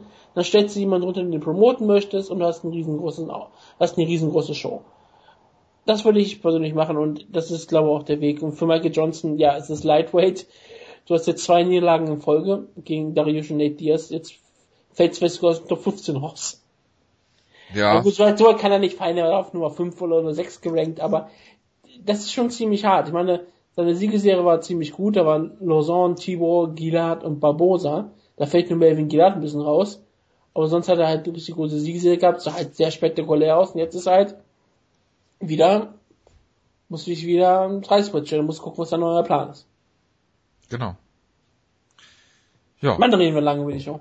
Ich, äh, ja, wir sind schon eine Stunde dran. Ja. Und, Wir ähm, wollten 90, 90 Minuten machen. genau. Da, deswegen hast du jetzt das Wort als Frauenbeauftragter. Vielleicht kannst du dich hier kürzer fassen. Ich habe den Kampf nur mit einem Auge gesehen. Es war schon spät. Karolina Kowalkiewicz gegen Randa Marcos. Voices in the air. I hear them loud and clear, telling me to listen. Whispers in my ear, nothing can compare. I just wanna listen. Ich krieg hier wirklich posttraumatisches Stressdisorder davon. Das ist, das ist eines dieser, Lieder, die haben mich so in meinen Kopf eingebracht. Das habe ich aus dem Kopf eben gerade vorgemacht, ja.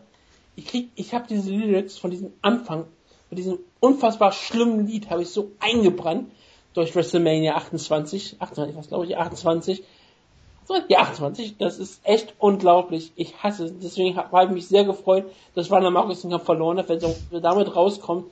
Die hat es dann auch absolut verdient. Und Carolina Kowalkiewicz einen großartigen Kampf gehabt. Carolina hatte hier ähm, wunderbar ausgeglichen erste Runde, dann hat sie halt ein bisschen aufgedreht.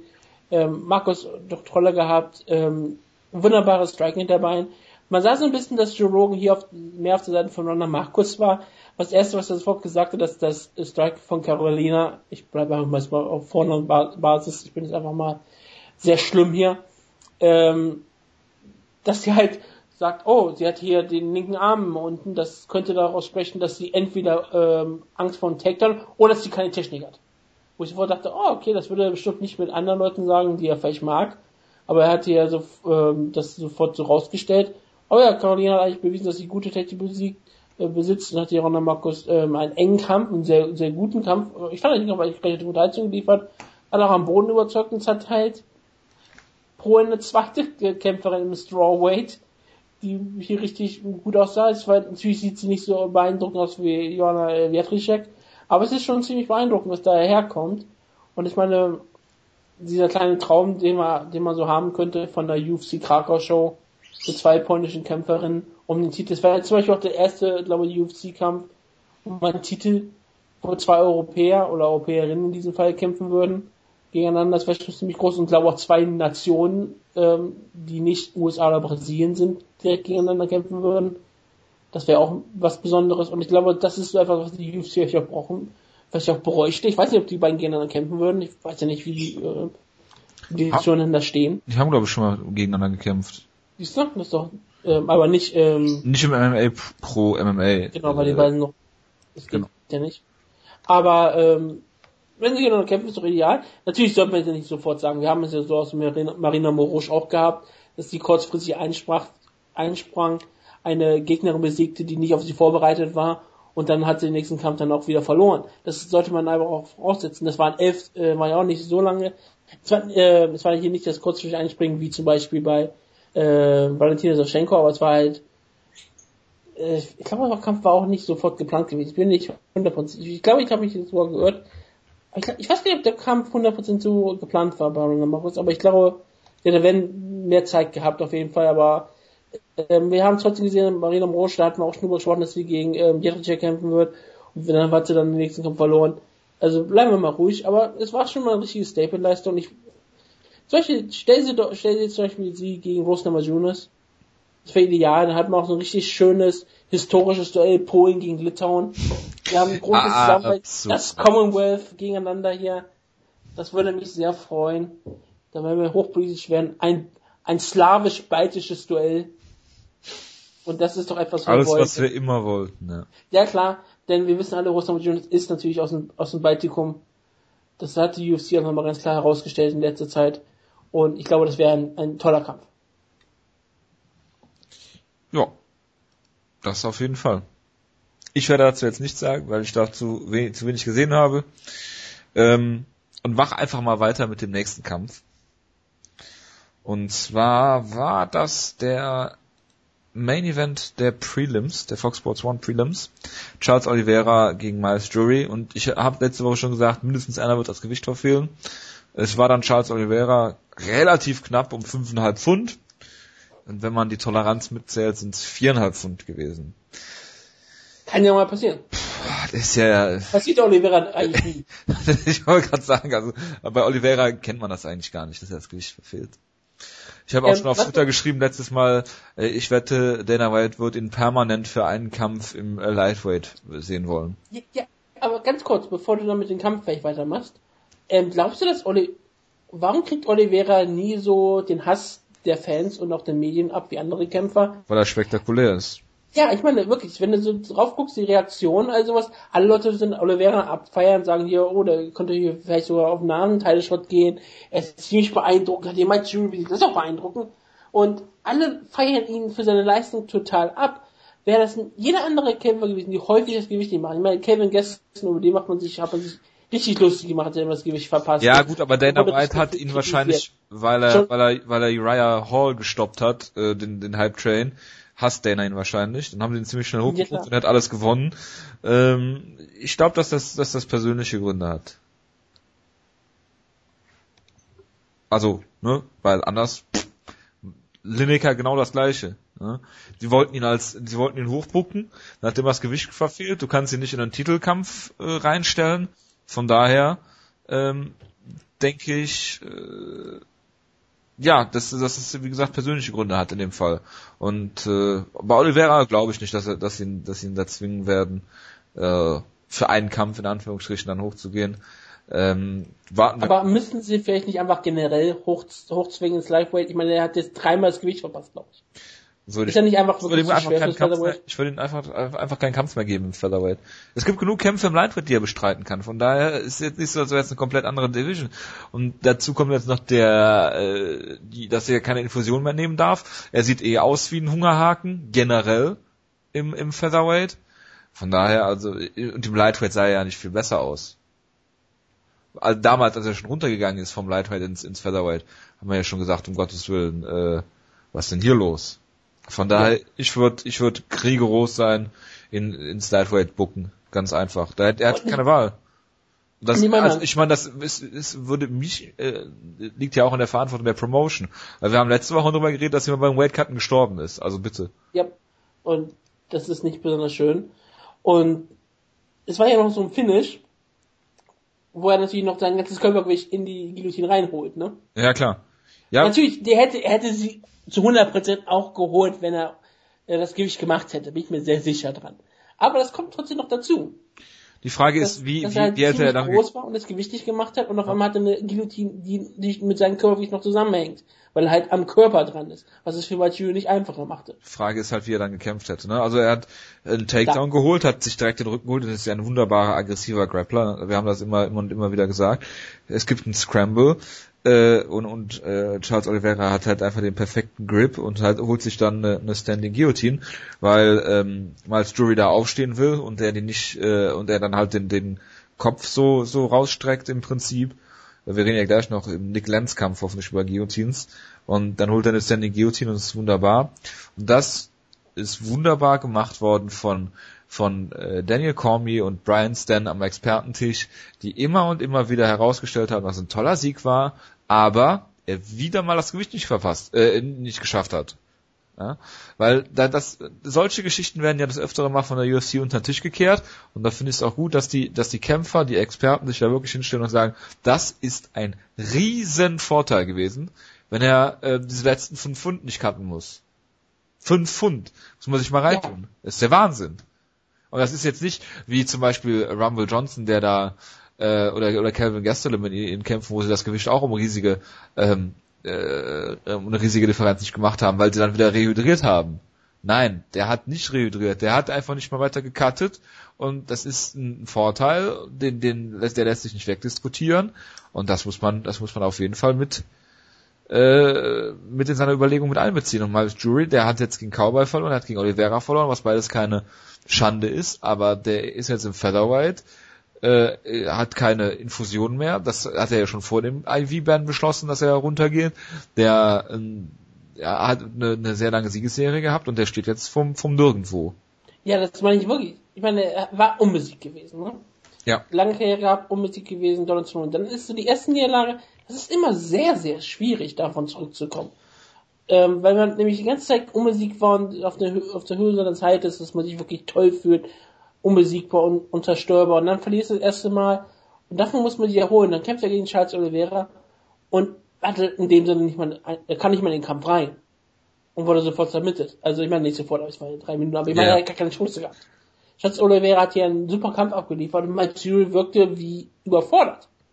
Klar, das Gewicht spielt eine Rolle, bei der Guillotine dann halt und beim Grappling bestimmt auch, aber das ist hier keine Ausrede. Mike wirkte hier einfach als ein überforderter Gegner, überforderter Kämpfer und das ist halt kein gutes Zeichen gewesen. Und für jemanden, wo ich wirklich sicher war, dass der vielleicht jemand ist, der die Lightweight Division vielleicht mal den Titel da gewinnen kann, ist das jetzt schon doch ein deutlicher Rückschritt. Und vielleicht sorgt es auch dafür, dass vielleicht überlegt, ob er wirklich weiter im Featherweight bleiben möchte. Vielleicht merkt er vielleicht auch, dass die Niederlage in, gegen Don Cerrone nicht nur an der Gewichtsklasse lag, sondern einfach daran, dass er mal einen Kampf verloren hat. Vielleicht kann er sich dadurch auch ähm, wieder motivieren. Ich glaube, er wird in Lightweight ist er trotzdem besser aufgehoben sah jetzt äh, Featherweight nicht besonders fit aus. Aber ja, wir werden wir werden sehen. Ich meine, ich glaube nicht, dass Majuri ähm, jetzt auf einmal auf dem absteigenden Ast ist, aber er muss sich jetzt wirklich neu fangen. Und vielleicht ist es auch gar nicht mal so schlimm, weil jetzt kann er dann erstmal einen Aufbaukampf bekommen, einen etwas leichteren Gegner. Und das wäre ja der einfache Weg. Er muss ja mal wieder sein Selbstvertrauen zurückfinden und ich glaube, dann ist auch Mike Jury weiter ein absolut gefährlicher Kämpfer, egal welcher Gewichtsklasse. Meine, 27 er sah bisher in seiner UFC-Karriere super aus und hatte zweimal zwei harte Gegner gehabt und wurde halt gestoppt. Und es gibt Leute, die haben es vorgemacht, dass äh, man auch wieder hochgehen kann im Gewicht und da, da Erfolge feiert. Zum Beispiel Nate the Great Marquardt, der Steven Holloway hier brutal K.O. geschlagen hat und keiner weiß warum. Der Scott Smith, der moderne Scott Smith, haben wir drüber gesprochen. Im Vorlauf. Im Vorlauf, ja. Das ist meine beeindruckende Leistung. Niemand hat hier mit Nate Marquardt gerechnet, also vielleicht Troy Whitman, der auch immer so, und ich freue mich, wenn ich ihn sehe, er sieht so unfassbar dünn aus. Ja. Gerade Vergleich mit allen Kämpfern, er sieht als wirklich aus, als würde er gleich, als könnte ihn eine leichte Windböe gleich wegbewegen. Das ist unglaublich, aber nee, Marquardt hier. Bei, bei, bei Grudge fehlt mir eigentlich Mike von Arsdale, der jetzt zu den Black Zillions gegangen ist, glaube ich. Der fehlt da eigentlich noch. Das habe ich immer gerne. Das war immer eine lustige Kombination, die beiden. Auf jeden Fall, äh, ja, Nate Marquardt hier mit einem brutalen Knockout als Steve Dalloway dachte, okay, ich renne jetzt einfach mal rein und guck, was passiert. genau. Und Marquardt hat gesagt, okay, und trifft ihn dann perfekt. Okay, wenn Ja. er unbedingt ausgenockt werden will, knock ich ihn halt aus, ne? Klar, ich meine, wenn er Death by Marquardt. Ja. Das ist halt ein Ziel gewesen hier. Ne, das wäre ja dann Suicide bei Marquardt. Und das ist halt hier eine wunderbare Sache gewesen. Und ja, war halt lächerlich. Steve Dalloway hat, hat hier, müsste diesen Kampf eigentlich locker gewinnen und entscheidet sich hier dafür ausgenockt zu werden. Das ist natürlich keine ähm, klare Entscheidung für ihn gewesen, aber es war halt eine absolut dumme Aktion, die halt passiert. Dalloway ist halt nicht besonders der intelligenteste Kämpfer, gerade im Stand-Up nicht. Der hat da schon häufig bewiesen, dass er nicht besonders ja, Stevie Dalloway ist wirklich so, auch so ein Kämpfer, wo ich denke, der könnte wirklich das Potenzial haben, richtig gefährlicher Kämpfer zu sein. Kein besonders spektakulärer Kämpfer, aber er hat durchaus Potenzial zum Top 5 Kämpfer Middleweight. Habe ich immer wieder das Gefühl. Ich habe immer wieder das Gefühl, wenn der mal alles zusammensetzen, würde, der hätte hier wirklich richtig, richtig gefährliches Potenzial. Aber er bringt es nie auf die Reihe. Und das ist relativ schade. Jetzt hat er drei Niederlagen in Folge. Und da- davor hat er auch nur Sieg über den französischstämmigen Bomber François Command, Ja, in der Tat. der jetzt der Bella- Bellator-stämmige Bomber ist. Meinst du ein Rematch für Bellator? Ja, ich glaube langsam, dass er durchaus in Gefahr ist, gecuttet zu werden. Und ich meine, er ist kein spektakulärer Kämpfer, er ist kein besonderer Name. Das stimmt. Und ich gl- glaube, das ist so ein Kämpfer, wo die UFC durchaus überlegt, okay, brauchen wir den wirklich noch? Nein, Nate Marquardt Ja. brauchst du. Weil normalerweise jeder würde jetzt Ist- hingehen und sagen, Karriereende super, ausgenockt, alles klar, schön, schön, schönen Tag noch. Ich sage, Nein. er ist Robbie Lawler 2016. Ich wollte gerade sagen, er greift jetzt um den Titel an. Da Ja. gibt's keine zwei Meinungen, das ist MMA im Jahr 2016, wie es leibt und lebt. Und äh, ja, viel Glück dabei, Nate the Great Marquardt. Wir kommen in die Nate Marquardt-Ära. Oh ja. Ja, ich meine, ähm, äh, äh, wenn du nächstes Jahr hier bei Team Schlagkraft 2016 auf die Idee kommst, Kämpfer, die mindestens zehnmal ausgenockt worden sind in ihrer Karriere. Nate Marquardt hatte mal einen Title Shot. Ja. Ein, einen großartigen Teil. Nicht, dass sich das äh, Patrick Cote Debakel wiederholt. Ja, das wird, das wird nie wieder passieren. Keine, keine Sorge. Aber gut, machen wir mal weiter. Valentina UFC stacked. Das merkt man im Main Event. 73 war das, oder? Ja, 73. Ah, herrlich. Valentina Shevchenko gegen Sarah Kaufman. Ähm, das war äh, acht Tage Notice, glaube ich. Was wolltest Ja, du acht? Tage. Willst du Ich, anfangen? grad, ich, ich habe gerade nur überlegt, ich habe die UFC Stack Card gerade angeschaut. ja. Wir haben Zeit. Mach es ganz, Ja, ganz, ganz kurz. Hau ihn raus jetzt. Es gab Ortiz gegen Evans und das war nicht der Main Event. Es war wirklich Silver gegen Marquardt. Und der andere Kampf war noch Sean Shirk gegen Hermes Franca. Hermes Franka, der ist Sean Shirk gegen Hermes Franca war man, war mal ein Lightweight Title Fight. Jetzt gucken wir in die Lightweight Division. Und das ist, das ist, das ist, das ist die Vorgeschichte. Das sind die Pioniere. Hermes Franca. Okay, der, der glaube ich wieder aus dem Knast raus ist jetzt, ne? Knapper.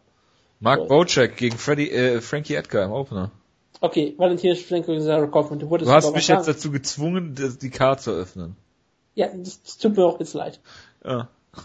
Big Knob. Ja, äh, du äh, bist Frauenbeauftragter. Ich, du wolltest gerade sogar mal was sagen. Das fand ich mal ganz angenehm. Ach, ähm, in der ersten Runde ähm, sah Valentina logischerweise besser im Stand aus. Sie hat diesen Muay Thai Hintergrund, da hat Joe Rogan auch drüber geredet, dass ähm, gerade äh, diese reinen oder diese wirklich Muay Thai als Hintergrund haben und nicht irgendwie Karate oder Kickboxen, äh, sehr viel Clinch-Work auch betreiben und Grappling dadurch halt auch und haben zum Beispiel äh, Silver gegen Franklin dafür als Beispiel genommen, weil wenn äh, wirkliche Muay Thai Kämpfer dich im Thai Clinch haben, ist es da sehr, sehr schwer rauszukommen. Ähm, hat sie, sie auch zu Boden genommen, Sarah Kaufman, ähm, und äh, da ging überhaupt keine Gefahr von Sarah Kaufman aus und sie hat die erste Runde klar gewonnen. Ähm, in der zweiten Runde ging es dann wirklich mehr in den Clinch und auch wieder hier in, in den Takedown von, von äh, Valentina. Ähm, in der dritten Runde ist dann Sarah Kaufman nochmal zurückgekommen, hat einen Takedown gezeigt und Ground and Pound. Ähm, für mich, ich habe bei Twitter schon geschrieben, nachdem der Kampf vorbei war, es gibt für mich eigentlich nur eine äh, Scorecard, die akzeptabel ist, 29-28 ähm, für Valentina, haben dann auch alle gemacht, 29-28 gescored, außer der eine äh, Ringrichter, der hat dann 29-28 für Sarah Kaufman gescored, was mir ein absolutes Rätsel ist, wie das möglich sein ähm, sollte. Man muss jetzt natürlich immer gucken, acht Tage Notice. Ähm, ich habe äh, bei Valentina äh, auch mal ein bisschen Research äh, äh, betrieben, vor allen Dingen, weil er sie auch mit äh, Nick Hein zum Beispiel trainiert und er ihr dann so gratuliert hat und auch mal angeguckt, wie sie so aussieht, wenn sie halt äh, kein Fightcamp hat, also in den letzten Tagen. Äh, sie war Anfang Dezember noch irgendwie am Strand und hat gechillt oder so und du siehst halt, sie muss nicht viel Gewicht cutten. Ähm, das ist auf jeden Fall ein Vorteil und acht Tage Notice ist halt immer schlechter für die Kämpferin, die in, in dem Kampf war. Äh, jetzt kannst du halt sagen, okay, äh, Sarah Kaufman hat sich auf Jer äh, Jermaine Durandamy vorbereitet, ähm, was stilistisch zumindest mal ähnlich sein sollte. Ähm, nichtsdestotrotz ist es immer eine Umgewöhnung und schlecht für diejenige, die sich dann da umgewöhnen muss in dem Fall. Äh, und Sarah Kaufman ist halt jetzt mal richtig äh, äh, am Arsch, in Anführungsstrichen, weil sie jetzt zwei Niederlagen in Folge hat. Äh, sie hatte immer Probleme, Kämpfe zu bekommen, hat sowieso nur einen Kampf gehabt 2014 äh, und 2015 äh, jetzt zwei Kämpfe, beide verloren, obwohl sie gegen äh, Alexis Davis in der ersten Runde zum Beispiel da nicht schlecht aussah. Und äh, ja, hat jetzt zwei Niederlagen in Folge und da muss man halt sagen, wo war das Sarah Kaufman? Ja, ich frage mich auch gerade, wie, wie der Vertrag ist, wie lange der noch läuft. Denn Sarah Kaufman war auch eine Strikeforce-Kämpferin, vielleicht hätte, hätte sogar Bellator Interesse an ihr, die zu holen. Ich meine, sie könnte es wahrscheinlich sogar eine gewisse Höhe gehen, falls es sein muss, um bei Bellator Kämpfe zu bekommen. Ich glaube nicht, dass sie da besonders gut aussehen würde, aber ich meine, das würde die 10 Pfund würden jetzt, glaube ich, keinen großen Unterschied mehr machen. Aber ja, es ist schon ziemlich hart und die UFC hat auch lange und breit darüber gesprochen. Die äh, Damen-Divisions, die machen jetzt den Wegpunkt durch und man sieht halt immer wieder neue, frische Kämpferinnen, die nachkommen und die alten Kämpferinnen ähm, ersetzen. Und Valentina Shevchenko war die erste Debutantin seit Holly Holm in der Gewiss. Das ist natürlich auch ziemlich hart. Ja, das muss man sich mal reintun. Ja, wir haben uns manchmal in, in vielen Gewichtsklassen haben wir in, pro Grad Debutanten auf der UFC. Hier hat es ein Jahr gedauert, bis mal wieder, also so im Jahr zwei Debutanten in einer Gewichtsklasse. Das ist schon ziemlich hart. Aber ja, das war eine große Leistung von Valentina Savchenko. Sie kommt ja, sie ist in Kirgisien geboren, lebt in Peru und trainiert scheinbar bei Tiger Muay Thai ja. in Thailand. Also das ist schon, der ist, ist sie, ist eine, sie ist eine Weltbürgerin, wie Jonas sich freuen würde. Und offiziell, die Nation, die sie offiziell vertritt, ist UFC. UFC-Universum. Ja, das UFC-Universum. Ähm, also ich das, fand auch das, geil, dass Joe Rogan spricht halt Maxom direkt an. Und Joe Rogan hat direkt nach einem halt Übersetzer gefragt und braucht sie brauchte keinen. Na, natürlich nicht. Sie kann alle Sprachen der Welt, glaube ich. Ja. Also das ist relativ klar. Und ja, sie hat mich auch wirklich damit überrascht, dass sie den Kampf zu Boden haben. Ich meine, Sarah Kaufmann zu Boden zu nehmen und das einfach da zu machen, das hat mich sehr überrascht, gerade weil ich ja auch nur wusste, okay, sie ist eine Muay Thai-Kämpferin die trainiert Muay Thai, habe ich gesagt, okay, sie wird bestimmt gutes Striking haben, sie wird bestimmt gut im Clinch sein. Und das wird sie zeigen. Hat sie auch getan, das hat sie auch wunderbar gemacht. Dass sie aber aktiv versucht, den Kampf zu Boden zu nehmen, hat wahrscheinlich auch Sarah Kaufman sehr überrascht. Ich glaube, das ist dann auch so ein Faktor gewesen, der vielleicht in den Kampf gewonnen hat, diese, diese Einstellung. Und da hat sie auch im Boden sehr gutes Striking gezeigt, ein sehr gutes, auch gutes äh, Top-Grappling. Also sie ist durchaus eine Kämpferin, die man wahrscheinlich im Auge behalten muss. Aber ja, ähm, sehr wenig Notice. Das ist immer sehr, sehr hart, sich von anderen Gegnern einzustellen. Egal, ob sie in ähnlichen Stil geht oder nicht. Denn es ist immer eine andere Kämpferin und das macht natürlich für Tschenko äh, gab es nichts zu verlieren, während zu Sarah Kaufman es auf einmal alles zu verlieren gab und man konnte sich darauf vorbereiten.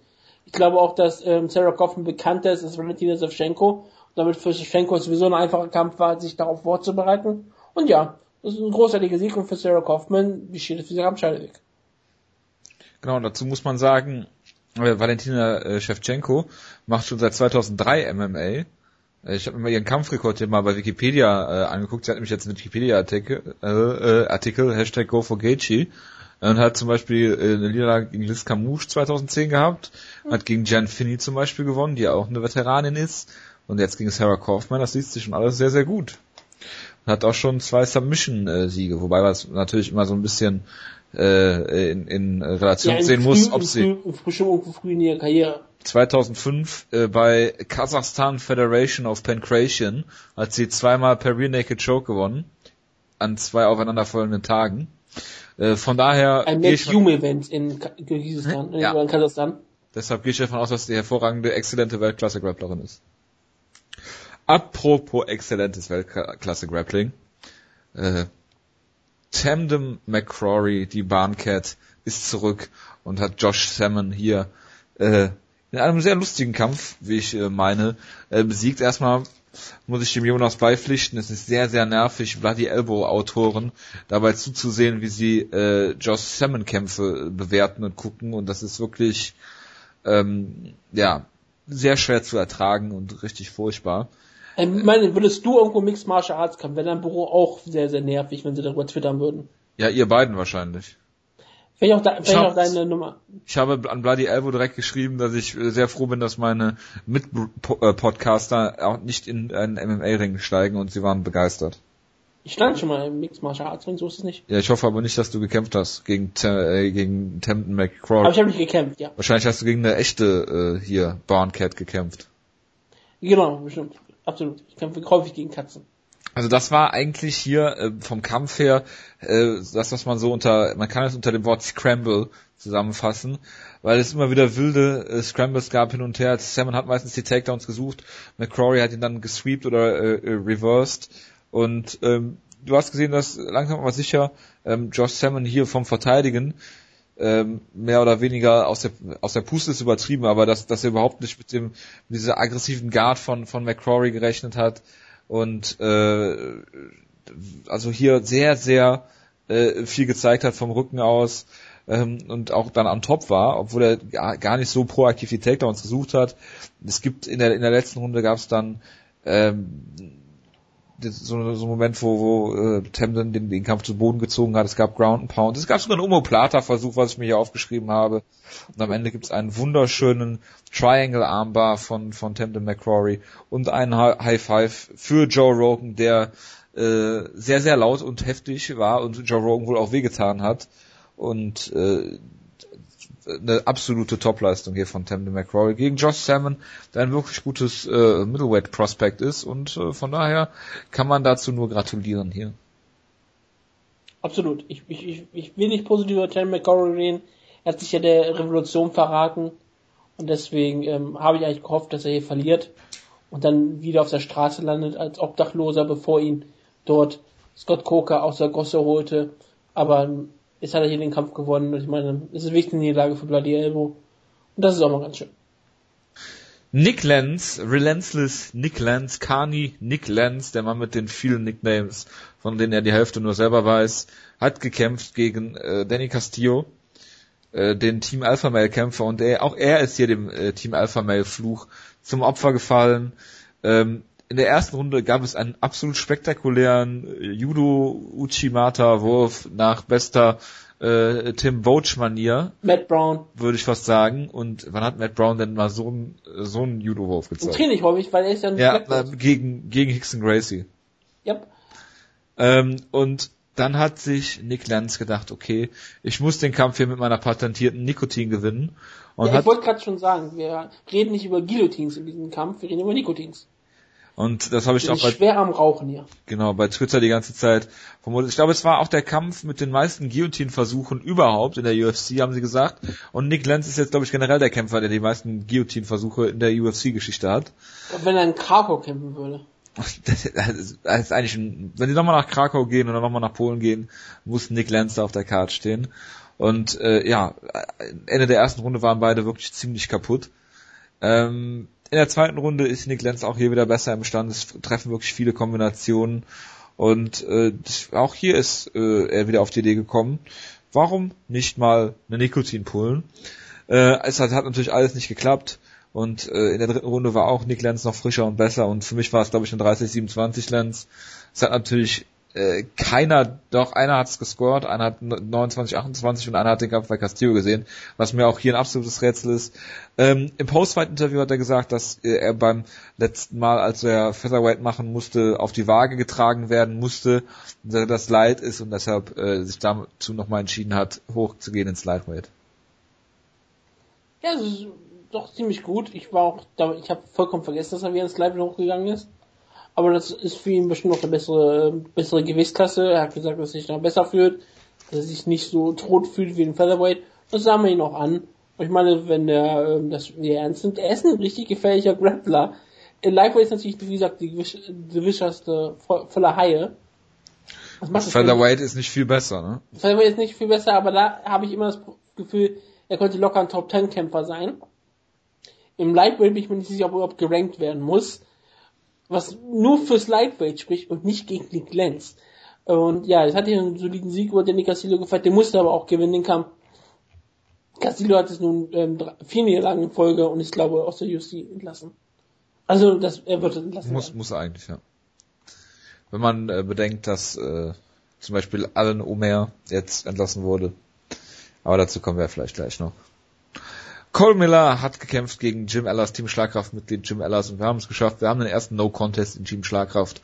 Ähm, auch wenn Gleison Tibau äh, durch den Drogentest gefallen ist, das Resultat seines Kampfes ist nicht geändert worden. Deshalb, und das werden wir auch sowieso nicht ändern, denn wir haben keine Anstand, keine Ehre. Ja, das, das sowieso nicht. Und ja, hier war ein klarer, klarer Eye-Poke, Jim Ellers mit der offenen Hand in äh, Cole Millers Auge reingelaufen. War natürlich accidental, natürlich. Ähm, hier der Ringarzt, muss man sagen, hat sich wenigstens die, den Kämpfer angeguckt. Ähm, die Situation ist alles ein bisschen besser gehandelt worden, als das letzte Woche der Fall war bei Las Vegas. Und im Endeffekt hat Cole Miller gesagt, er kann nicht sehen, das Auge ist geschlossen. Ähm, das, was von diesem Kampf hängen bleibt, wird wahrscheinlich noch die, die Way-Ins sein, als sie sich mit Lichtschwertern duelliert haben. Und äh, ja, für mich ist das eine DQ. Es wurde auch ähm, diskutiert in den sozialen Medien.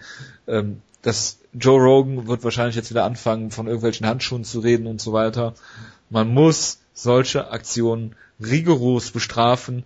Vielleicht, wenn es, wenn es keinen iPod gibt, einmal warnen oder zweimal warnen, aber dann auch vielleicht ohne dass was passiert, mal einen Punkt abziehen oder eine DQ aussprechen, wenn es zu hart wird, weil du kannst nicht mit offenen Händen einfach im Stand rumstehen. Das ist viel zu gefährlich und das führt halt dazu, dass es gemacht wird. Jetzt gibt's hier einen No Contest, einen Accidental Poke, beide kriegen ihre Kohle ähm, und vielleicht kriegt so noch einer seinen, seinen Win-Bonus. Kevin Casey hat das zum Beispiel bekommen. Letzte Woche, nachdem er äh, durch eine Eye-Poke verloren hat, beziehungsweise es den No-Contest gab. Und da muss eine andere Kultur im MMA ähm, ein, äh, äh, sich einbürgern und ähm, da haben wir schon öfter darüber gesprochen. Ich möchte jetzt das Fass nicht nochmal aufmachen. Ähm, nichtsdestotrotz, ähm, ja. Jim ich bin dafür Augenklappen einzuführen. Mixed Martial. Genau, dass beide dann blind kämpfen. Ja, man kann ja so ein bisschen durchgucken vielleicht. vielleicht. Bei so, ja. einer, so einer günstigen aus dem Oder mit so, Brillen. Mit Brillen, ja, das war auch nicht so schlecht. Gerade wenn die so Glas drin wäre, also richtiges Glas, was platzen könnte, das könnte ein taktischer Vorteil sein. genau. Gut, die MMA-Kämpfer Halbwertszeit wird ein bisschen geringer.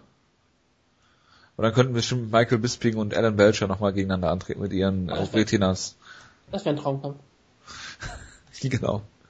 Gut, möchtest du noch was dazu sagen? Äh, ich möchte nichts mehr dazu sagen. Äh, dann kommen wir zur News-Ecke. News-Ecke. Ja? Du möchtest noch eine Sache zu Ryzen sagen? Möchte ich das? Ja, ähm, Und mir ist übrigens wieder eingefallen, wen sie gegen Feder buchen wollten. Ja, ich, ich war auf einmal wunderschön, 4 Uhr nachts war ich dann wach und habe mir die Ryzen Pressekonferenz angeschaut für den Fedor-Kampf. Ja, was es war ein wunderbares Erlebnis. Kann. Ja, ja, ich, ich, ich sah, ich sah da, hab ganz Weil gefragt, was ist mein Leben falsch gelaufen und dann sah ich Saki Kabara am Strand. Genau. Und es, ist es war überall windig, man hörte Flugzeuge drüber fliegen und Autos fahren. Und habe gesagt, okay, ich habe alles in meinem Leben richtig gemacht. Weil der Gegner ist eine absolute Überraschung und es ist ein Name, der glaube ich seit dem ersten Gegner bekannt geben nicht mehr gefallen ist, oder? Richtig, ähm, denn äh, was passierte war, es zeigte ein Video über Fedor und es war alles ziemlich gut. Ich habe so gedacht, okay, vielleicht kommt Fedor sogar raus und hält, äh, hält so eine kleine Probe, aber Fedor war nicht mehr da. Äh, wer, wer kommt als Gegner raus? Ähm, The Man called Singh, Sadib Hart Singh. Und ja, das war auch die Reaktion von ähm, Twitter und der gesamten Welt. Die Reaktion war, was? Sadib Singh? Wurde der nicht ex klar und deutlich dementiert, dass er nicht der Gegner von Feder sein wird, haben sie nicht wirklich alle Leute angeschrieben und gesagt, nein, nein, Jaideep Singh wird nicht der Gegner von Feder. Keine Sorge, wir werden Du hast den Jonas und mich noch angemacht in der Ausgabe, weil ja. es ja schon längst dementiert worden ist. Ja, es wurde ja auch richtig hart dementiert. Das war auch wirklich ganz klar. Die haben gesagt, nein, wir finden einen richtigen Gegner für Fedor, einen richtig guten Gegner für Fedor und es wird nicht Jaideep Singh sein. Und es ist jetzt Jaideep Singh. Das ist schon ähm, ziemlich hart. Das hat mich auch, das ist was so das erste Mal, dass ich von Ryzen enttäuscht bin. Wo ich sage, okay, das ist eine Entscheidung, die gefällt das mir nicht. Das erste Mal, okay, er verstehe. Ja, es ja für mich passt das erste, gut ins Bild. Ja, du bist ja auch ziemlich ähm, zynisch und ich finde das auch relativ falsch. Ich finde relativ schlecht, dass du immer Ryzen und kritisieren bist, obwohl es meistens gar keinen Grund gibt. Ich werde dazu nächstes Mal einen Facebook-Post machen. Bitte. Und ich, ich finde das nicht, ich finde das nicht, ich finde das nicht in Ordnung. Aber ja, das war kein, ich finde das nicht besonders gut. Aber ja, es wurde ja auch ein bisschen drüber gesprochen. Es ist natürlich auch nicht wirklich einfach, in Schwergewicht äh, gute Gegner zu finden. Ich meine, Overeem war noch nicht bereit. Und jetzt hast du halt keinen Gegner gehabt und du hattest halt dann, Ryzen wollte, glaube ich, JD Singh immer haben als Gegner. Und dann war die Reaktion so negativ, dass sie sagt, okay, wir versuchen jemand anders zu finden. Und dann haben sie halt gesucht, gesucht, gesucht und niemand konnte sich äh, bereit erklären. Also ging es doch wieder zu singen. Mussten sie halt in diesen Apfel beißen. Und das ist jetzt aber rausgekommen. Fedor gegen Sing. Ich meine, es ist halt äh, New Year's Eve. Das ist halt immer so eine Riesensache. Fedor wird gegen einen, ja, Sing ist groß und ist ein Kickboxer und ist ein richtiger Kickboxer. Er hat auch schon die andere, hat auch schon gegen Leute wie Badahari gekämpft. Also es ist kein, es ist keine Niete. Das ist, es ist, er ist kein Freakshow-Kämpfer. Ja, er ist kein aber er ist äh, halt, japanischer Pro-Wrestler, der den Fedor auffrisst, ne? Du wolltest also nicht ihn gegen Go Shiozaki oder Nomichi Maofuchi sehen? Nein. Das, das verstehe ich nun überhaupt nicht. Das sind zwei viel bessere Kämpfer gewesen. ich, ich, ich, ich habe so manchmal so das Gefühl gehabt, dass bestimmt auch sowas wie Spike sagte, okay, wir übertragen die Show, bitte gib mir keinen japanischen Pro-Wrestler, wir müssen das irgendwie auch vermarkten.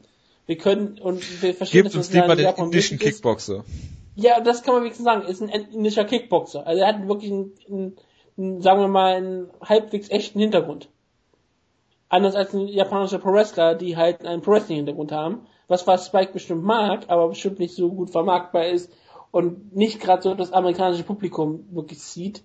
Aber ja, ähm, ein Gegner hatten, ich werde wie gesagt nicht große Freizeit eingehen, habe ich ja schon gesagt. Deswegen sage ich nur, sie hatten einen Gegner getestet und haben sie angefragt, ob er vielleicht gegen Fedor antreten möchte. Äh, ging ins Training und hat dann festgestellt, äh, es klappt vielleicht doch nicht so sehr. Und die Rede ist von Randy the Natural Couture. Habe ich wohl gelesen, ne? Ja, und ich sage mal ganz ehrlich, Fedor, stell dir mal wirklich vor, es wäre Fedor gegen Randy Couture gewesen. Ich meine, das wäre einer der besten Kämpfe gewesen, die man sich nie so vorstellen könnte.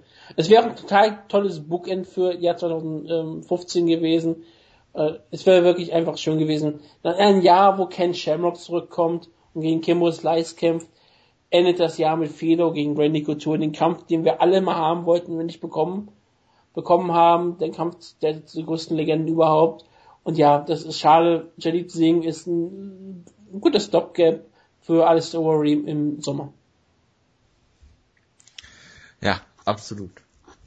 Willst du noch was sagen zu Ryzen? Ist noch irgendwas passiert oder heben wir uns das alles? Es ist, es ist, es ist natürlich sehr viel passiert. Jonas möchte, dass ich irgendwo über einen Trailer rede, aber das kommt alles nächste Woche. Das finde ich dann, da haben wir dann die, die große Ryzen-Ecke.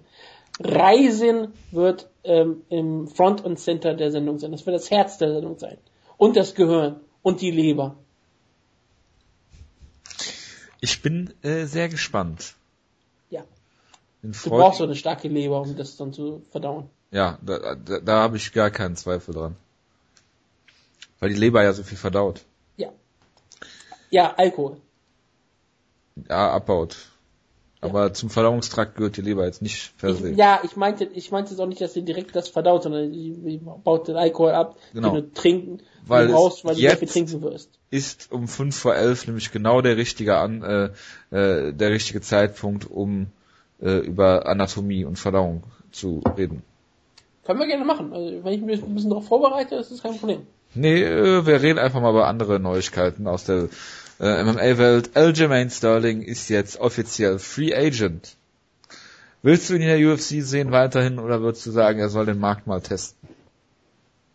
Wir haben ja letzte Woche da schon sehr viel drüber gesprochen, über Aljamain Sterling und seine Zukunft. Ganz ehrlich, es ist schön, dass er das ein bisschen testen kann. Also nicht schön. Möchte, ich, dass die UFC solche Kämpfer sofort verpflichtet und hält.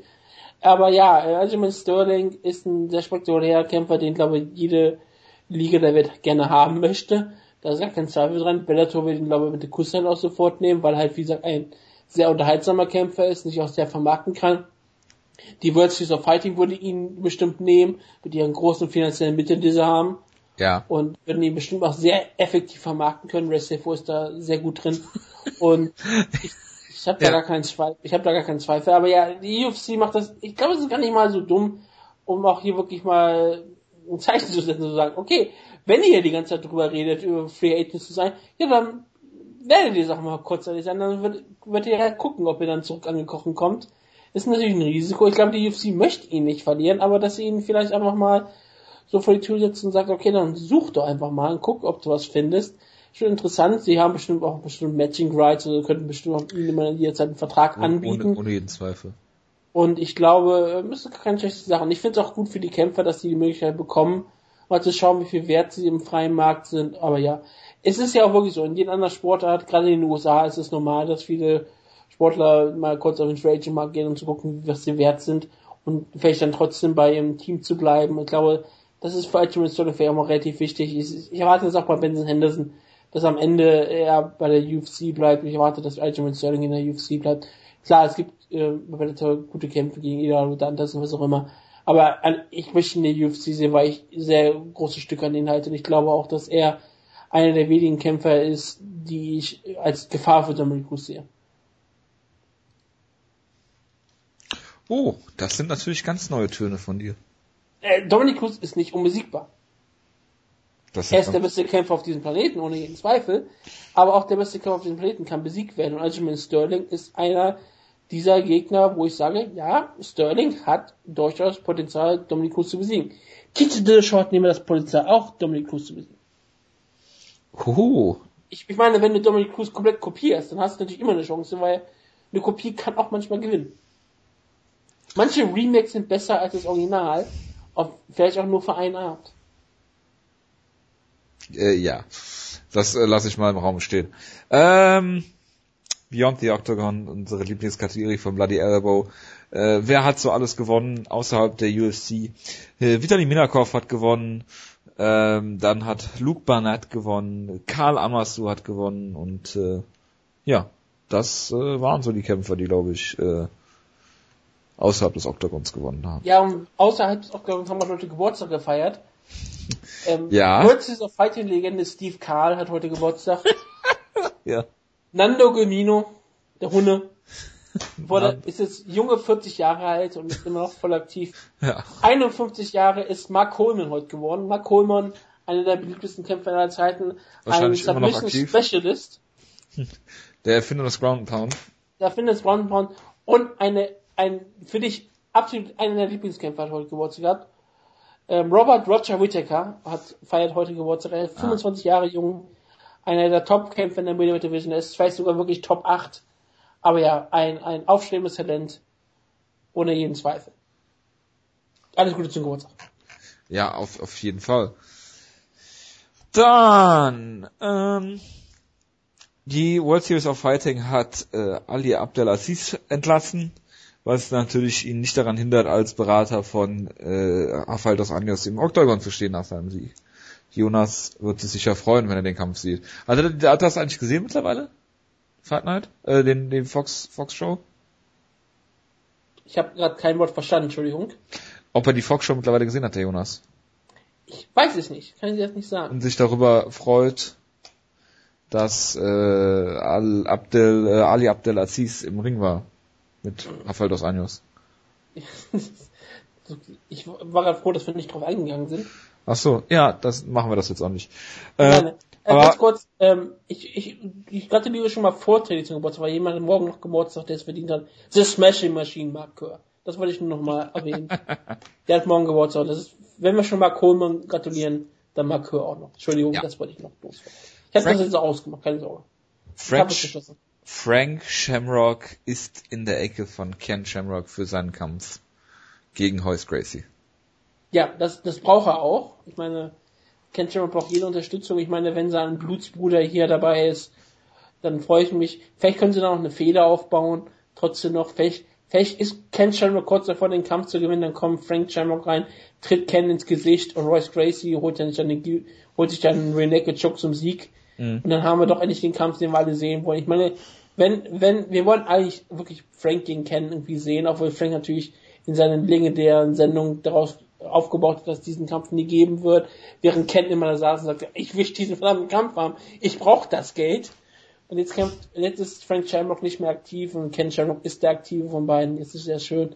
Und ja, ähm, was Ken Shamrock halt braucht, ist halt Anti, Anti-Jiu-Jitsu und Frank Shamrock hat halt Mixed Martial Arts erfunden, um halt ein äh, Mittel für, gegen Jiu-Jitsu zu finden. Er hat ja, hat dann Kampfstil gegründet, das Anti-Jiu-Jitsu und ich glaube, da, dadurch hat Royce Gracie keine Chance.